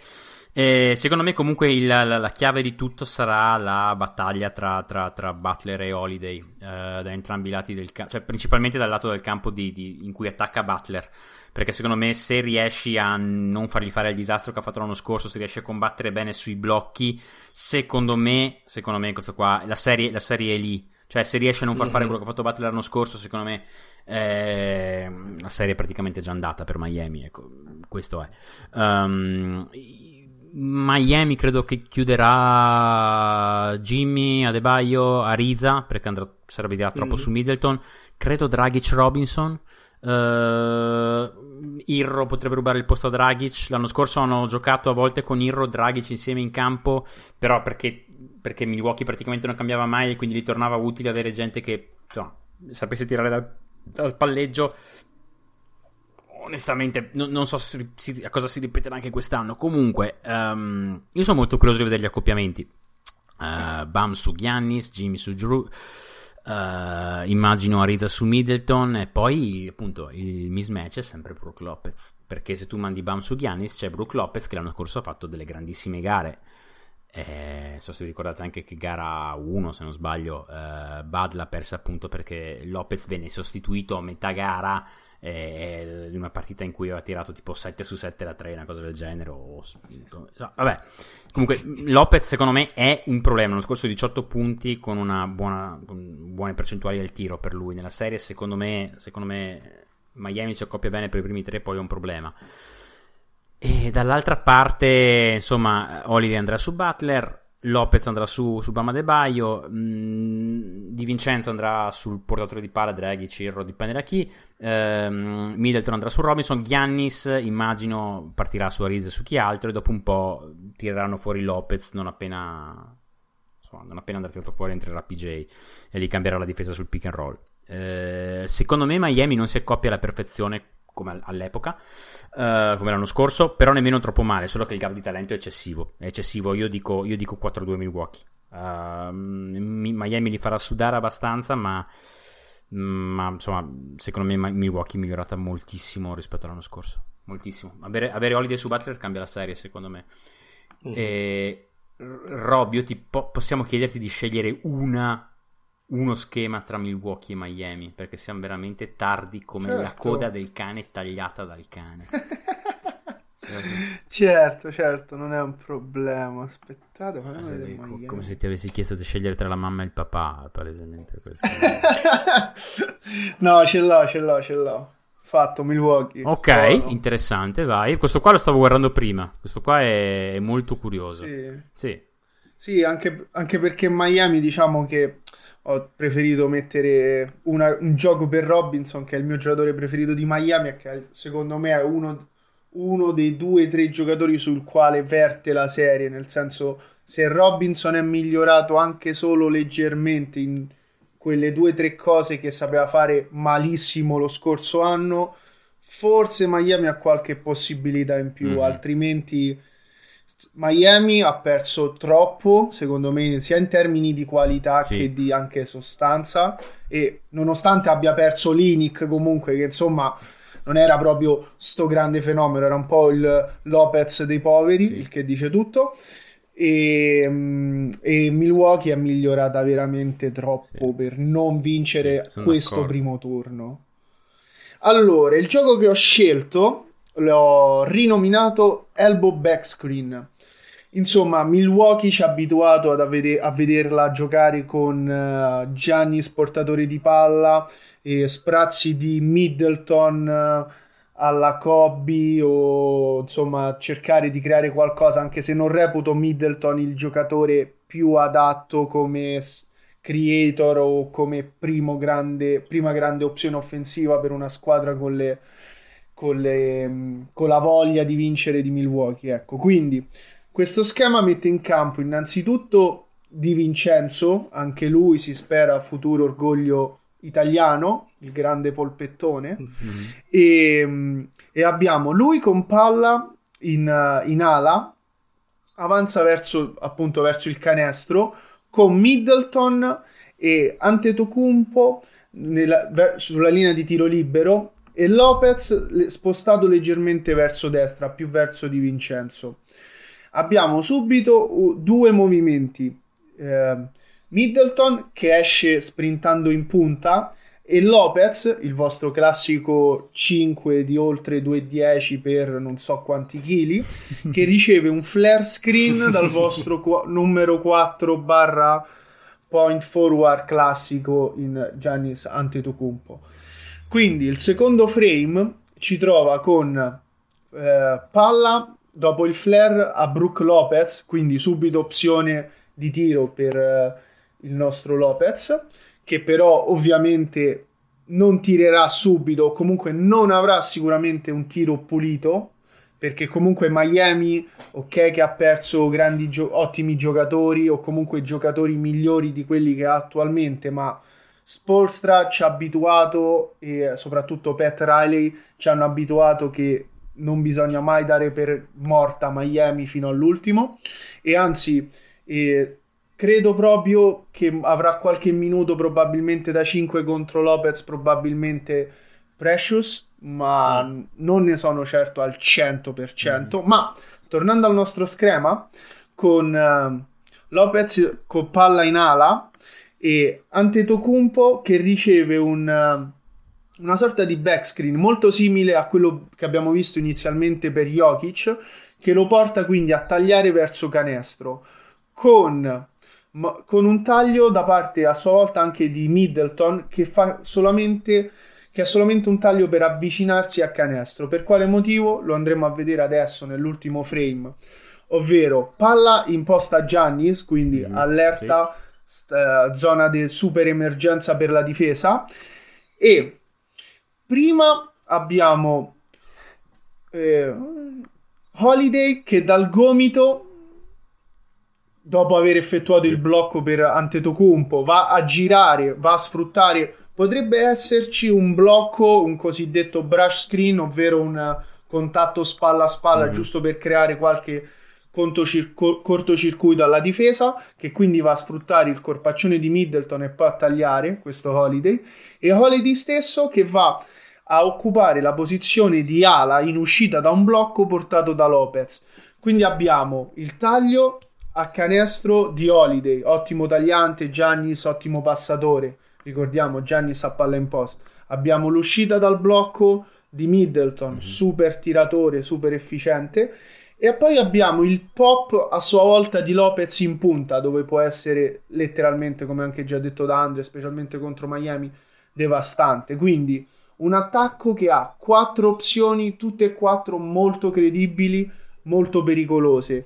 E dovremmo e vedremo sicuramente come si adatterà Miami, che lo scorso anno, non so se è stato detto, dai, ma penso proprio di sì, dai miei due grandi amici Andrea e Andrea, ovvero ha schierato durante i playoff quella sorta di zona invertita sì. che ha creato un cortocircuito nel mondo degli allenatori perché non si era mai vista una zona con i due lunghi, le due ali sopra, zona 2-3 e i due piccoli che però erano due piccoli assolutamente non difensori, non corpaccioni in angolo proprio come a mm-hmm. dire voi nascondetevi e al resto ci pensiamo noi e quindi non credo proprio che questo tipo di attacco con Holiday di Vincenzo che è migliorato tantissimo mm-hmm. Lopez eh, possa possa aver problemi contro quel tipo di difesa a zona o contro qualsiasi altro tipo di difesa a zona che Spolstra o chi che sia metterà davanti agli occhi dei Milwaukee Bucks.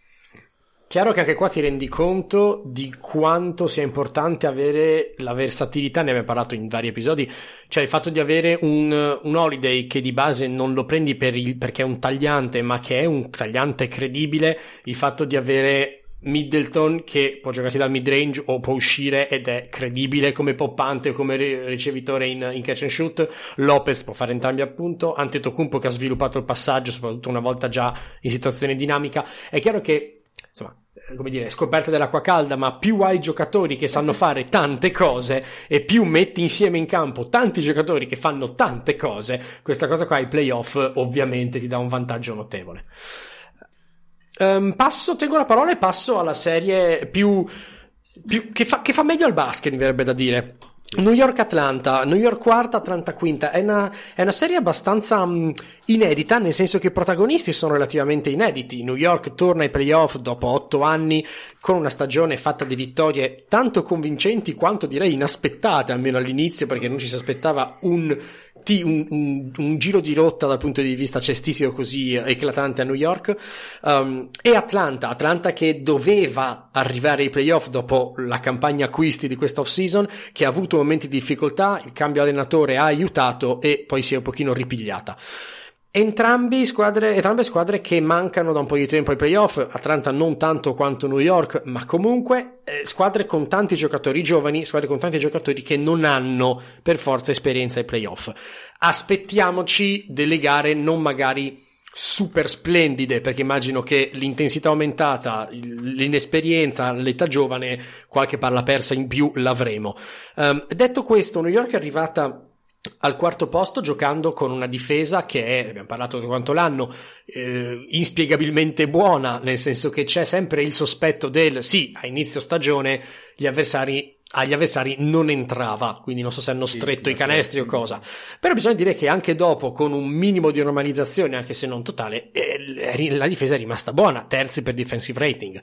Um, il gioco, il gioco, di New York non è nemico del concetto playoff, tanta difesa, eh, tanta copertura del, dell'area, ma anche difesa sui tiro da tre, pace molto basso, sono gli ultimi della Lega con 95.9, quindi per, per, questo è perfetto eh, per i playoff. Fanno in rendono il giocatore a cui dar palla in mano nei momenti intensi, tra virgolette. I suoi miglioramenti nella creazione offensiva di quest'anno, ne abbiamo parlato l'episodio scorso, non mi ripeterò. Um, e forse questa serie sarà molto indicativa per il percorso futuro di New York. Atlanta è una squadra, mi verrebbe da dire, un po' più canonica nella distribuzione del talento. Cioè, hai, hai, il, il, hai il, il, playmaker, hai il lungo che possa rollare in maniera molto pericolosa, hai buoni tiratori, eccetera, eccetera. Il fatto che il gioco di New York nasca da quella che è a tutti gli effetti l'ala grande, Uh, è una situazione interessante. Ho l'impressione che il puzzle si incastri bene. Cioè, ho l'impressione che dove Atlanta è più forte offensivamente, uh, beh, New York sia più forte nelle altre posizioni. Quindi sarà interessante mm-hmm. vedere le contromisure. Um, attenzione, mi verrebbe da dire, a, a chi dovrà fare veramente gli straordinari, che è Noel perché Noel dovrà trovarsi a gestire dei, dei, dei, dei roll di, di, un Collins, dei roll di un Capelà, eh, dei, in caso dovrà essere capace a uscire e stare in maniera decente sul perimetro per un pop di Galinari o dello stesso Collins. Um, attenzione perché lui avrà veramente, sarà attaccato tanto e dovrà fare veramente tanto lavoro. Um, Atlanta eh, ha lo stesso net rating di New York, pur avendo una dimensione di gioco molto diversa, è una dimensione offensiva più spiccata nel suo classico del termine, per l'appunto. New York, attenzione, diciassettesima per liberi concessi, Atlanta è quarta per liberi tentati. che vuol dire che una squadra che fa dei tiri liberi, uno tra i fulcri offensivi, si scontra con una difesa che fa del togliere i tiri liberi uno tra i pilastri difensivi. Anche qua si giocano tante cose. Um, da un lato, Trey Young l'abbiamo capito, ha capito lui stesso di dover giocare tanto alla linea della carità per poter avere un impatto comunque positivo, dall'altro attenzione perché playmaker piccoli ai playoff uguale problemi. Sì. Ah, un'ultima cosa che mi piace dire, um, attenzione al playmaker secondario di Bogdanovic e, e Hurter, eh, perché se Young Quelli... va in difficoltà, esatto. quei due lì esatto. possono dare una bella botta. Esatto, sì. esatto, esatto, quella cosa lì è importante, quella cosa lì è molto importante, infatti che secondo me Young proprio è il candidato al raddoppio numero uno tra, tra, tra tutte le serie playoff, eh, oltre oltre Lillard secondo me a, a Portland e, e Kerry in generale um, allora Cercherò di andare veloce. Rotazioni: eh, Young Bogdanovic, eh, DeAndre Hunter appena tornato, Collins Capella, Williams, Hurter, Gallinari. Questi sono i sicuri. Appena fuori ci metto Kongu e Snell. Eh, o Kongu potrebbe, potrebbe finire per, per, giocare subito ai playoff. Vediamo se, vediamo se è vero.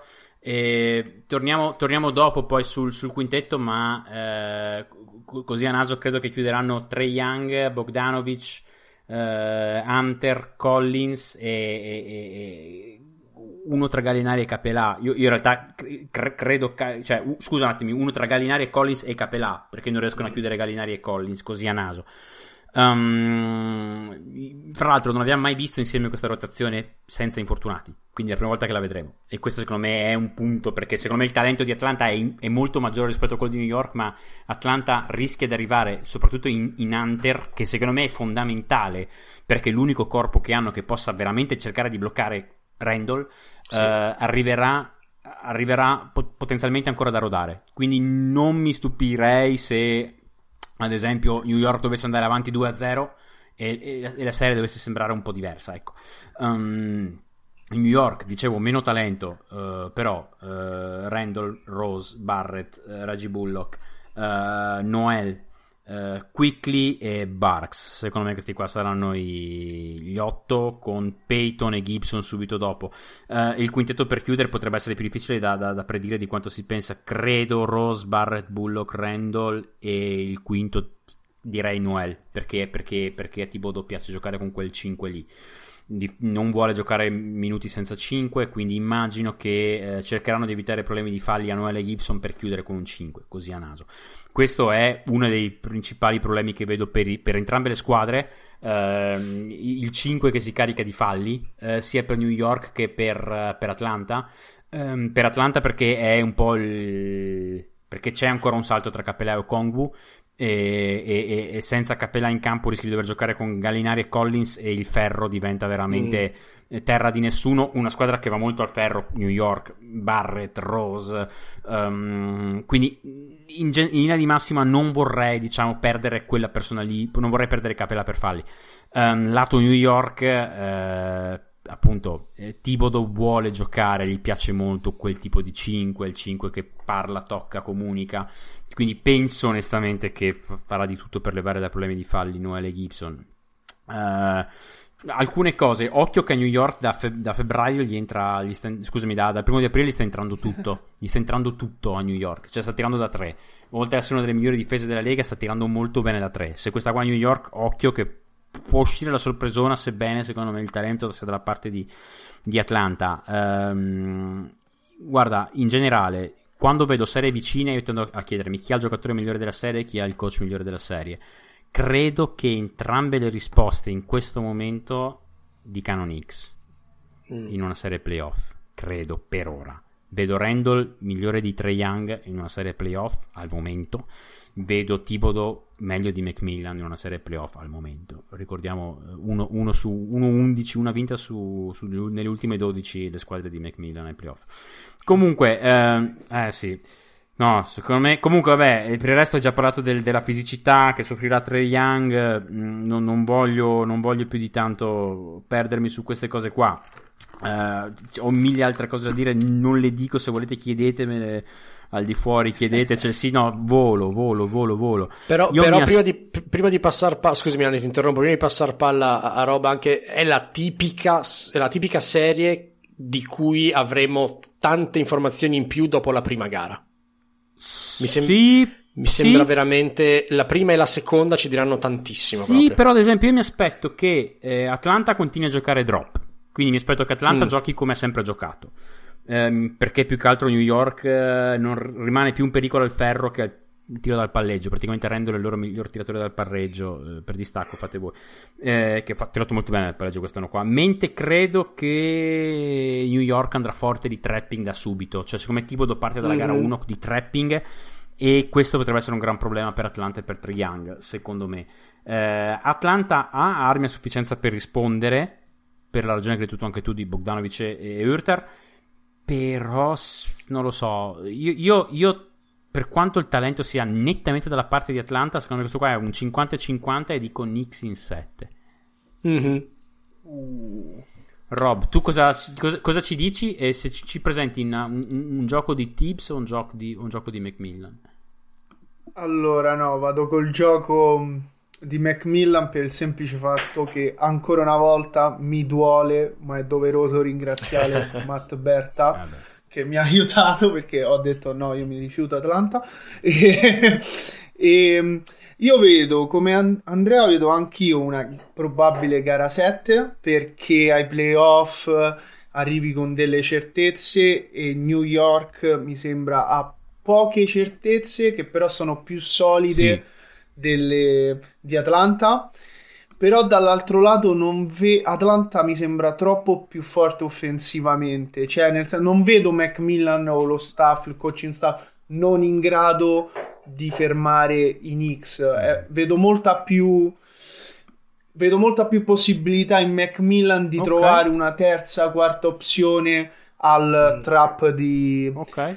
eh, di New York però è, è, a sensazione, non lo so, può essere che oggi mi stanno simpatici un po' di più gli Hawks rispetto ai Knicks, che non, nonostante, cioè, nonostante io comunque sia un buon tifoso dei Knicks, un buon follower, insomma, mi fa piacere vederli tornare ai playoff, però anche dalle clip che ho visto, vedere offensivamente una squadra di Tibodo è un, un doloroso certe volte. ma questo purtroppo tocca dirlo. Comunque, lo schema che vi porto potrebbe essere una delle probabili soluzioni al trapping, al mettere il fisico addosso a Trey Young, secondo il mio punto di mm. vista. Premesso che comunque Trey Young eh, è molto molto piccolo, secondo me è molto più piccolo rispetto a un Lillard, è molto più leggero rispetto a un Curry, mm. soprattutto diciamo al Curry sviluppato degli ultimi anni, proprio fisicamente lo vedo ancora un po' indietro, sì, anche giustamente sì. perché insomma è più giovane, sì. deve formarsi e tutto.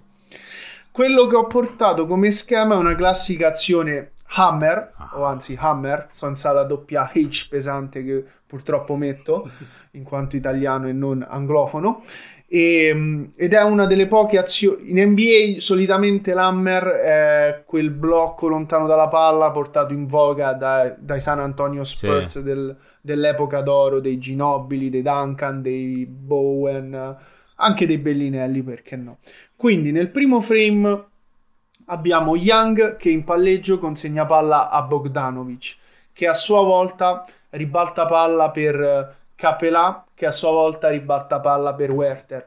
E il fatto di avere in campo il, di probabile, di, la probabilità di avere in campo praticamente tre palleggiatori del calibro di Young, Bogdan, Bogdanovic e Werther potrebbe esatto, facilita. Anche se se d'altro canto gli Hawks hanno il problema difensivo, come è già stato detto, di non poter giocare con Collins e Gallinari insieme, anche anche se Capelà proviene forse dalla miglior stagione in carriera de- della sua esistenza. Quindi, con palla in, in ala a Young, eh, scusate, a Werther, quello che succede è che Young, dopo aver consegnato, si sposta al gomito e va a portare un blocco cieco uh, per Capelà che quindi si sposterà dal top, sì. da, dal sopra dell'area verso, una, verso il blocco, sì. ovvero una, una, postazione di post basso. E il focus qui va, va dato sul, sullo scatto e sul ricevere il blocco dopo aver effettuato un blocco da parte di Young, che infatti esce prontamente in ala, quasi in angolo Sì, direi, sì. in eh, mezz'angolo, per ricevere palla da Werther. Voi mi direte, eh, ma New York adesso mette il fisico, raddoppia, ed è qui che Nate McMillan vuole arrivare. Nate McMillan, scusate. Ovvero, Young in palla, con palla, in palla e con la palla direi, che penetra in attacco senza, senza cercare per forza il fallo come è suo solito, eh, la penetrazione, il tiro da tre, ma penetrazione a canestro e da lato debole blocco hammer del solito Capelà per Bogdanovic, può essere per Werther, può essere, per un, può essere anche per un Gallinari, per un tiratore.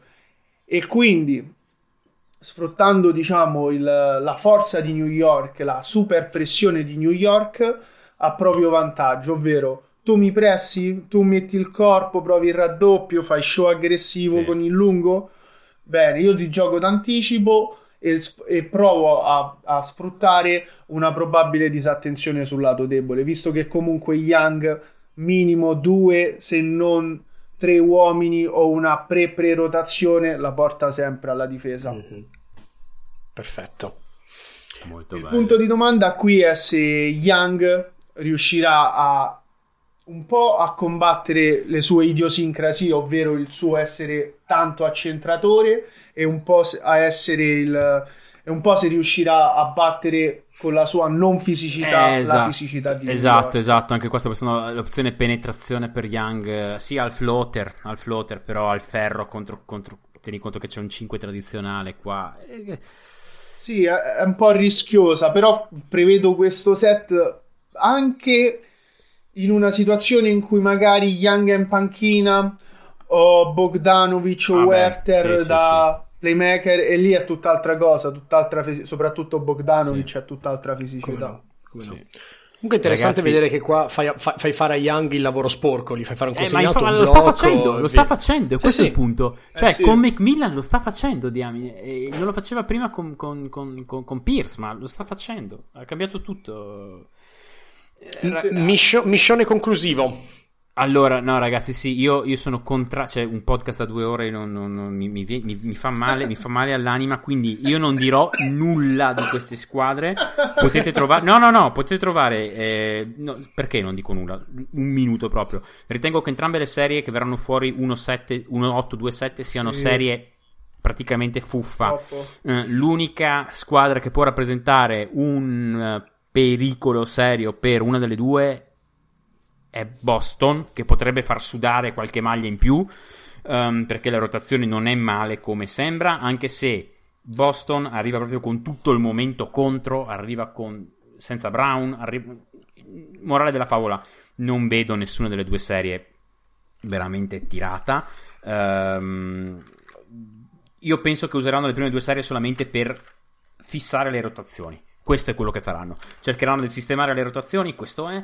Eh, giusto due cose sulle rotazioni di, di, di, di Philadelphia e di Portland, eh, sempre se le trovo nelle mie di- 18 pagine di appunti, e non sto scherzando, che ho preso per questa puntata. Ehm, allora, incredibile. C'è una, scena, c'è una scena bellissima con Andrea che sta girando vorticosamente delle pagine, voi non Io potete penso- vederlo, No, perché, ma... ho, perché ho preso una quantità di appunti folle. Allora, eh, eh, Philadelphia, Simmons, Kerry, Green, Harris, Embiid eh, chiude. Secondo me la Milton, Howard e Tybulson sesto, settimo, ottavo. Uh, Ile e Korkmaz si giocano là e chiudono. Philly secondo me ha capito che cos'è. Brooklyn, Kyrie, Arden, Irving, Harris. Questi qua è il primo, il primo tier, diciamo. Poi Green, Blake, secondo tier, siamo a 6. Poi nell'ordine Brown, Shamet, Claxton, Luau Cabarro, DeAndre Jordan. Quindi i primi 6 sono sicuri. Settimo e ottavo, uno dei due, o tutti e due, e poi gli altri a scendere. Secondo me, questo qua è il minutaggio. Basta. Io non voglio più parlare in questo podcast. Mi oppongo al fatto che questo podcast vada sopra le due ore. Allora, io, va- io vado più, più veloce di te, poi chiudiamo con lo schema di, di Rob. Ehm, Filade- Philadelphia il process ha aggiunto un bel capitolo, arrivati i primi regular season, uh, i problemi però non ah, sono risolti. Scusa, scusa sì? una cosa, velocissimo. Per le squadre di cui non ho parlato, leggetevi il power ranking che ho fatto su True Shooting, lì parlato di tutte le squadre, no, ho detto qualcosa di più, perché ci sono alcune squadre che mi sono piaciute molto, ad esempio Charlotte. Vai. Ecco.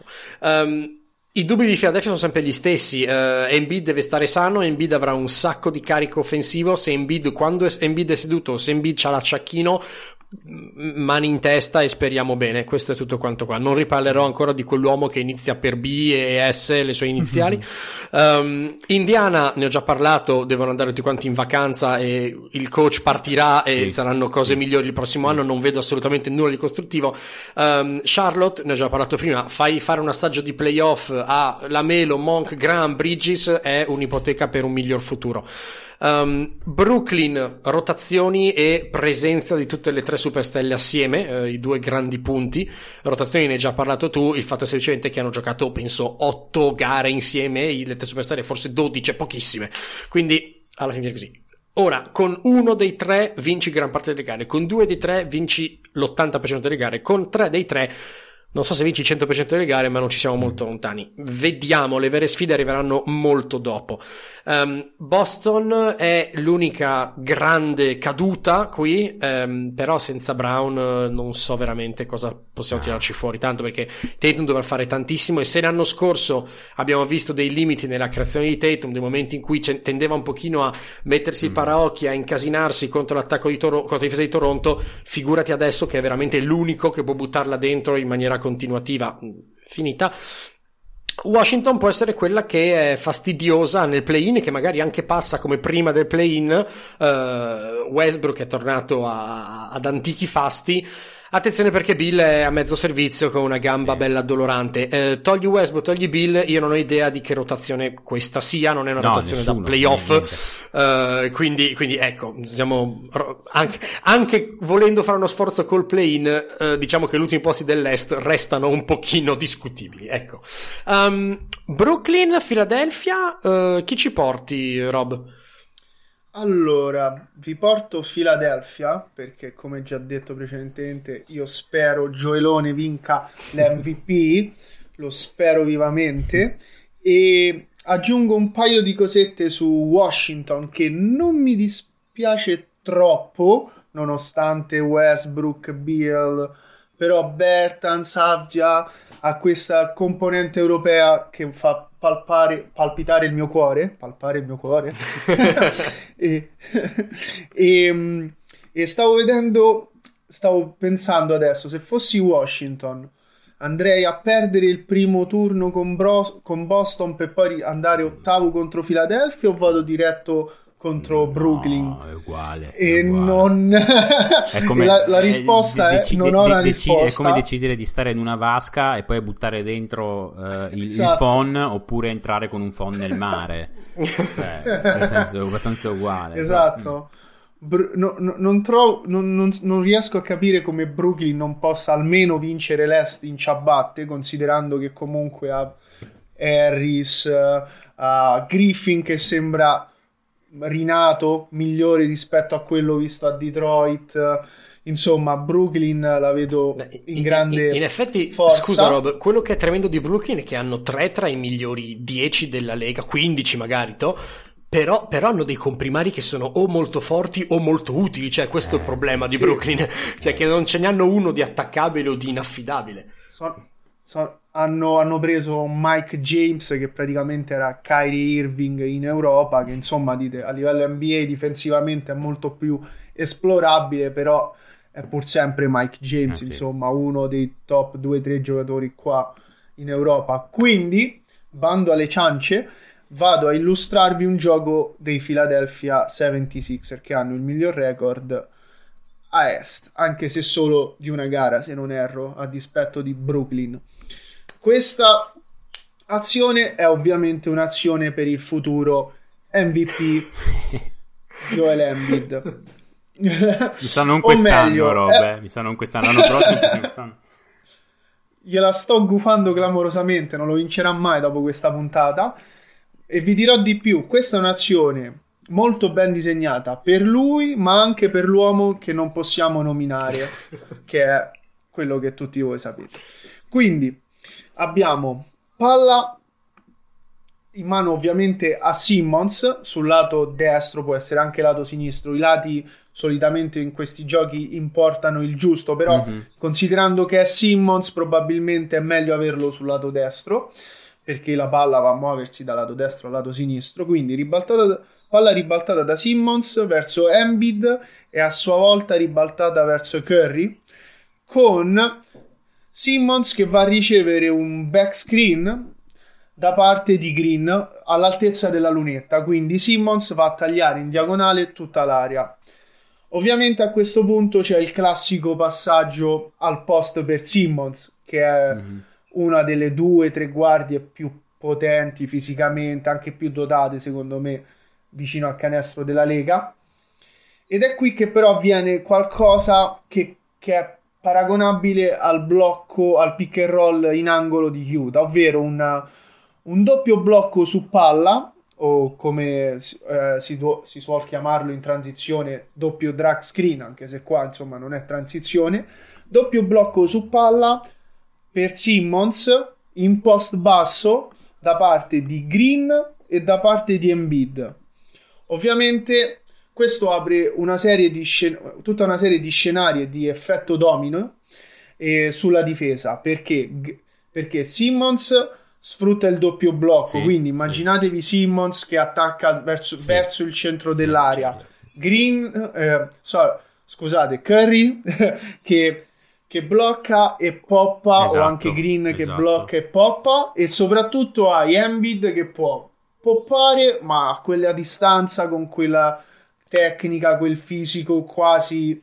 Penso l'unico che possa provare a fermare Embiid in quella così vicino a canestro sia Davis, anche forse Gobert, forse non ne sono troppo sicuro.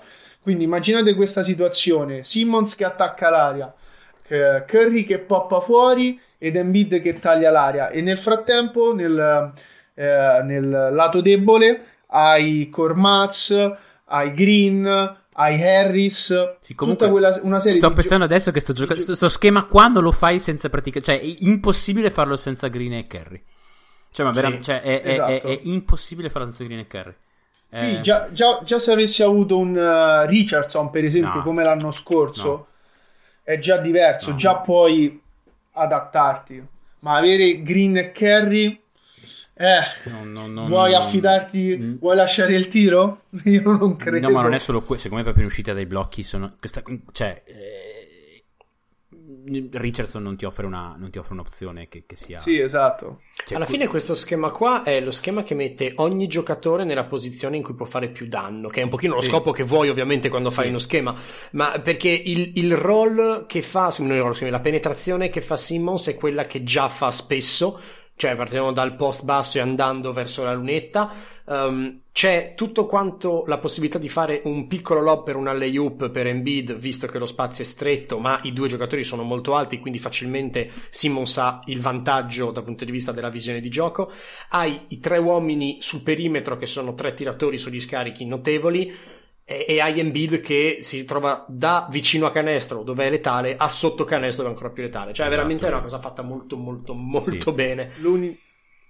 l'unica opzione che qua mi viene in mente diciamo difensiva come, come cosa che proverei a pensare come flash mentale che ho avuto è provare a forzare Simmons ad usare ad andare verso la linea di fondo sì e provare una sorta di difesa a zona matchup tipo 3 a zona e 2 a uomo o una diamante 2 insomma una cosa un po' complicata che sicuramente in NBA non è così comune vedere ovvero 3 uomini a zona 2 a uomo sì, o magari qualche matchup particolare qualche raddoppio però come abbiamo già detto raddoppiare questa Philadelphia non no, è proprio la mossa no. più anche perché, anche perché qui se in questo momento provi a spingere Simmons verso linea di fondo vuol dire che Embiid sta rollando quindi il difensore di Embiid lo segue ma tiene anche Simmons nel mentre e il difensore di Kerry abbandona Kerry per stare su Simmons e spingerlo verso la linea di fondo. Quindi vuol dire che Kerry è completamente libero. Quindi sì, sì. Insomma, eh, contromisura e contromisura, per questo è, questo sport è bello. È, è, corta per i difensori di, di Philadelphia, sì. sì. Ok, siamo arrivati a 1 minuto 59, poi ci saranno i tagli, quindi è un po' meno, voi in teoria avete un po' meno, con tranquillo Andre siamo sotto le due ore, non posso fare altro che ringraziare come sempre il co-conduttore e copilota, grazie mille Andre. Sì, g- grazie a te Andre, però però in realtà... una delle puntate più, proprio mi sono divertito come un bimbo, cioè proprio ero lì col, col, ero lì col foglietto che guardavo e, e, e cioè proprio mi Grazie Rob, cioè proprio ci hai io fatto un fare... regalo. Cioè, io, vorrei... io, vorrei, fare un, do, un, do, un, ringraziamento al quadrato per Rob, uno per la presenza stasera e ovviamente il fatto di avere un allenatore che ti spiega gli schemi è estremamente meglio che cercare di improvvisarli io guardando sti foglietti, due per le ore passate a creare questa cosa messa a disposizione per no, tutti pazzesca, quanti. Fa- faccio notare che questo qui è un playbook costruito su misura per questo episodio, non è una cosa che già esisteva. Cioè, rendiamoci conto del fatto che Rob non c'ha veramente un cazzo da faccia, mi verrebbe da dire. esatto, siete stati fortunati che, che, avete beccato il periodo di preapertura dei pub. Beh, ma abbiamo pensato bene, abbiamo pensato bene. esatto, tutto, con voi è tutto calcolato. End One Podcast, True Shooting non si cazzeggia come dico dalle parti mie, mie, mie. Avete, avete, il playbook a vostra disposizione potete sfogliarlo per tutti quanti i playoff? Se fate un, una, un rewatch di una gara in particolare potete ricercare le tracce lasciate da Rob. Vi abbiamo fatto anche questo regalino un po' come l'inserto nelle riviste guarda che come siamo anni 90 la chiudiamo veramente chiudo soltanto dicendo grazie grazie grazie Rob veramente Grazie a voi ragazzi, è sempre un piacere, anzi erano anni che aspettavo di... Ormai puntata, ormai puntata fissa, ormai puntata fissa questa qua. cioè, non po- io non posso pensare che Cosimo Sarti è stato più volte di me in questo podcast, una cosa che... Sì, no, è vero, è, vero, è, è, ingiustizia. No, no, è vero, è vero, è vero, è vero Ultima cosa da dire e nient'altro di più da aggiungere, signori, buoni playoff a buoni tutti. Buoni playoff a tutti. Buoni playoff, raga. Un abbraccio, ciao. A tutti, sono Andrea. Buonasera, appassionati della NBA e podcast e anche cultura. Buonasera Andre, buonasera a tutti. Perché tu conosci hanno chiesto di Slavi?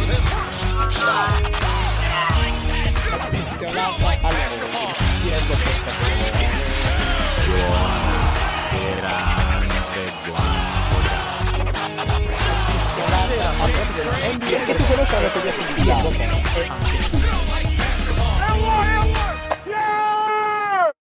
HIV is still an issue in Montgomery County. The more open we're able to talk about HIV, we treat it like any other health prevention. PrEP stands for pre exposure prophylaxis. People who are not HIV positive, who may be at high risk for contracting the disease. This is a good choice for you. It's just a way for you to sort of take control and say, I'm going to do this to protect myself. Do it for them, do it for you, Montgomery County. Learn more about PrEP, the HIV prevention medication. Visit doitforumc.org.